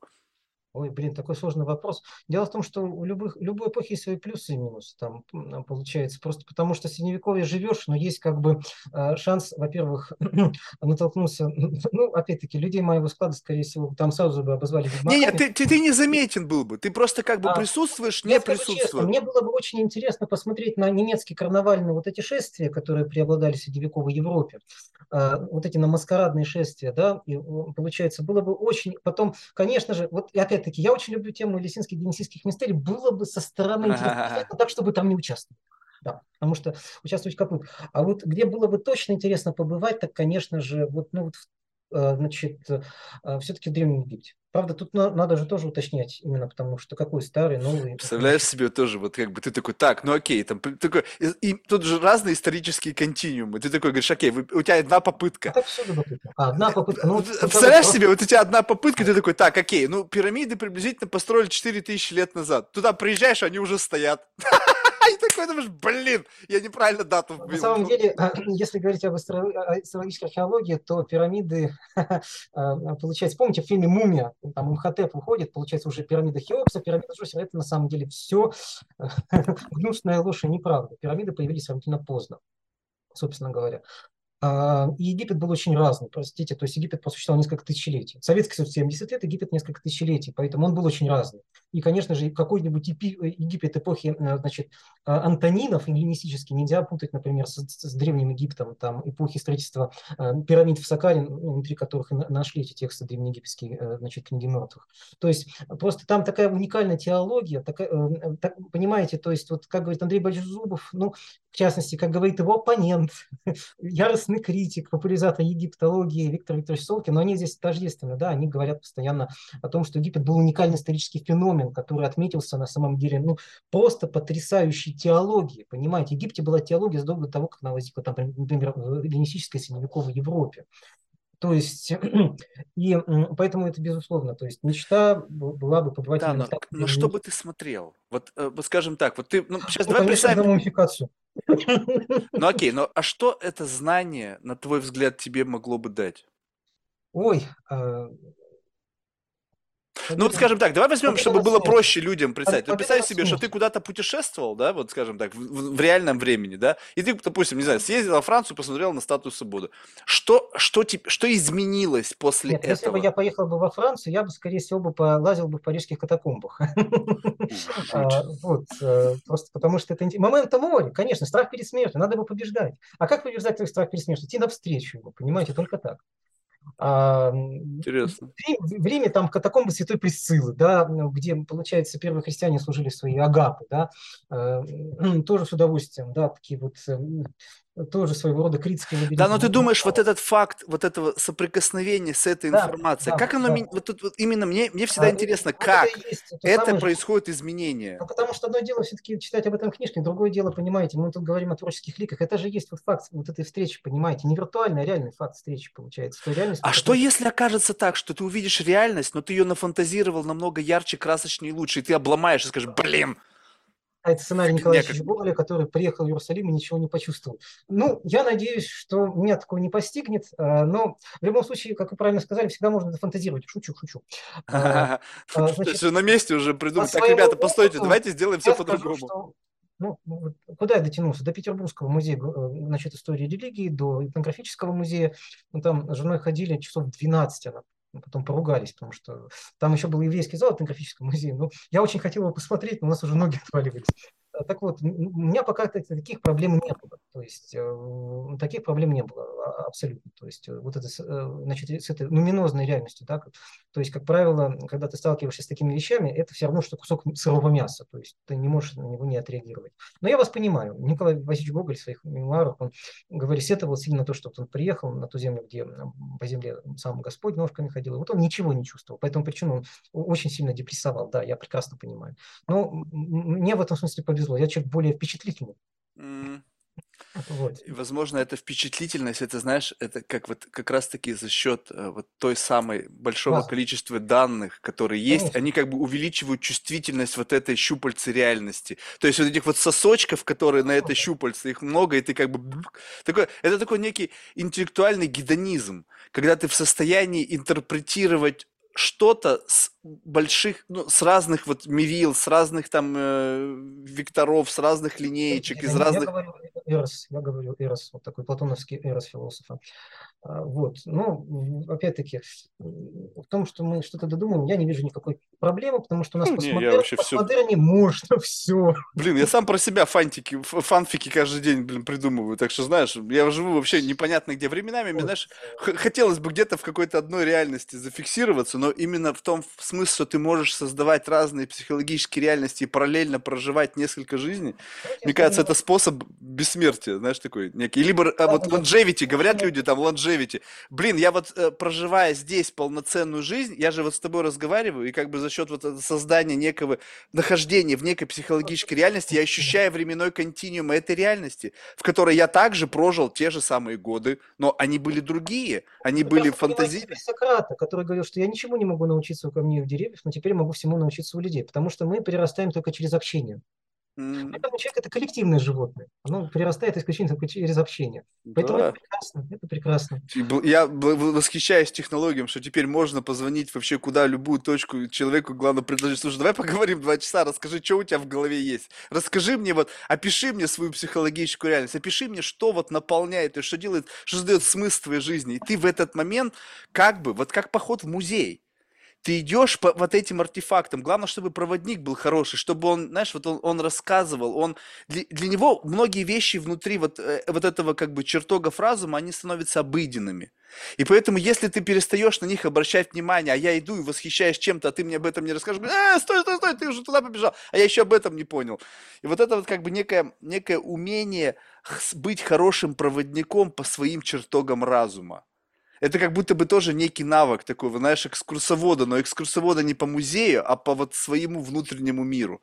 И если ты еще умеешь это рассказывать с позиции вот как бы, знаешь, так вот, чтобы это было не какой-то zip-файл, а с позиции того, что это, как бы, знаешь, это ты передаешь эмоцию от, вот от этого состояния. Вот, и все вот как бы ты, неважно, любую, мне кажется, вещь можно написать с позиции эмоции. И вот чем больше не zip-файлов, а эмоций, тем как бы получается, что ты как бы купаешься в этом э, пространстве. Слушай, ну спасибо большое. Я реально получил искреннее Вам, удовольствие. Да, спасибо тоже, что, во-первых, дали. Я вообще, кстати, подумал, что это пранк и розыгрыш, если честно. А я просто, опять-таки, победила любопытство. У вас в рассылочке была включена, значит, ссылка на YouTube, и я сходил, я такой посмотрел, Лубен Апресян, Гагинский, Светлана Каначева, думаю, боже мой, все мои люди. Значит, не пранк. Но я сначала грешным делом подумал, спасибо огромное. Я буду рад, если вдруг когда-нибудь захотите еще пообщаться. Обязательно. Ты знаешь, я второй раз зову людей в очень странные беседу. У меня есть альтернативная версия, я там использую психоделики. То есть там у меня разговор уже идет немножко в, в, в, в таком в мет, из метапространства, и там На очень деле, нравится. О видеоиграх можно говорить, как и о мифах, бесконечно, и находить абсолютно разные аспекты исследования. Поэтому как бы я могу еще много, много чего интересного рассказать, но это опять-таки... Я вообще нисколько не сомневаюсь. Я просто представляю, знаешь, как бы вот это вот, как, какого количества данных там содержится, и просто ты сегодня меня так панчил. Я представляю, сколько там их еще.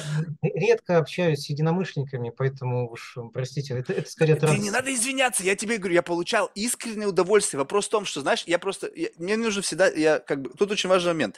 Если мы говорим о том, что мы куда-то движемся, Получается так, чтобы мне, а, мне нужно больше как бы данных, потому что сейчас, условно, ты мне вбросил, какой, ты, ты сегодня в разговоре ты сформировал несколько папок, они теперь есть теги, они пока пустые.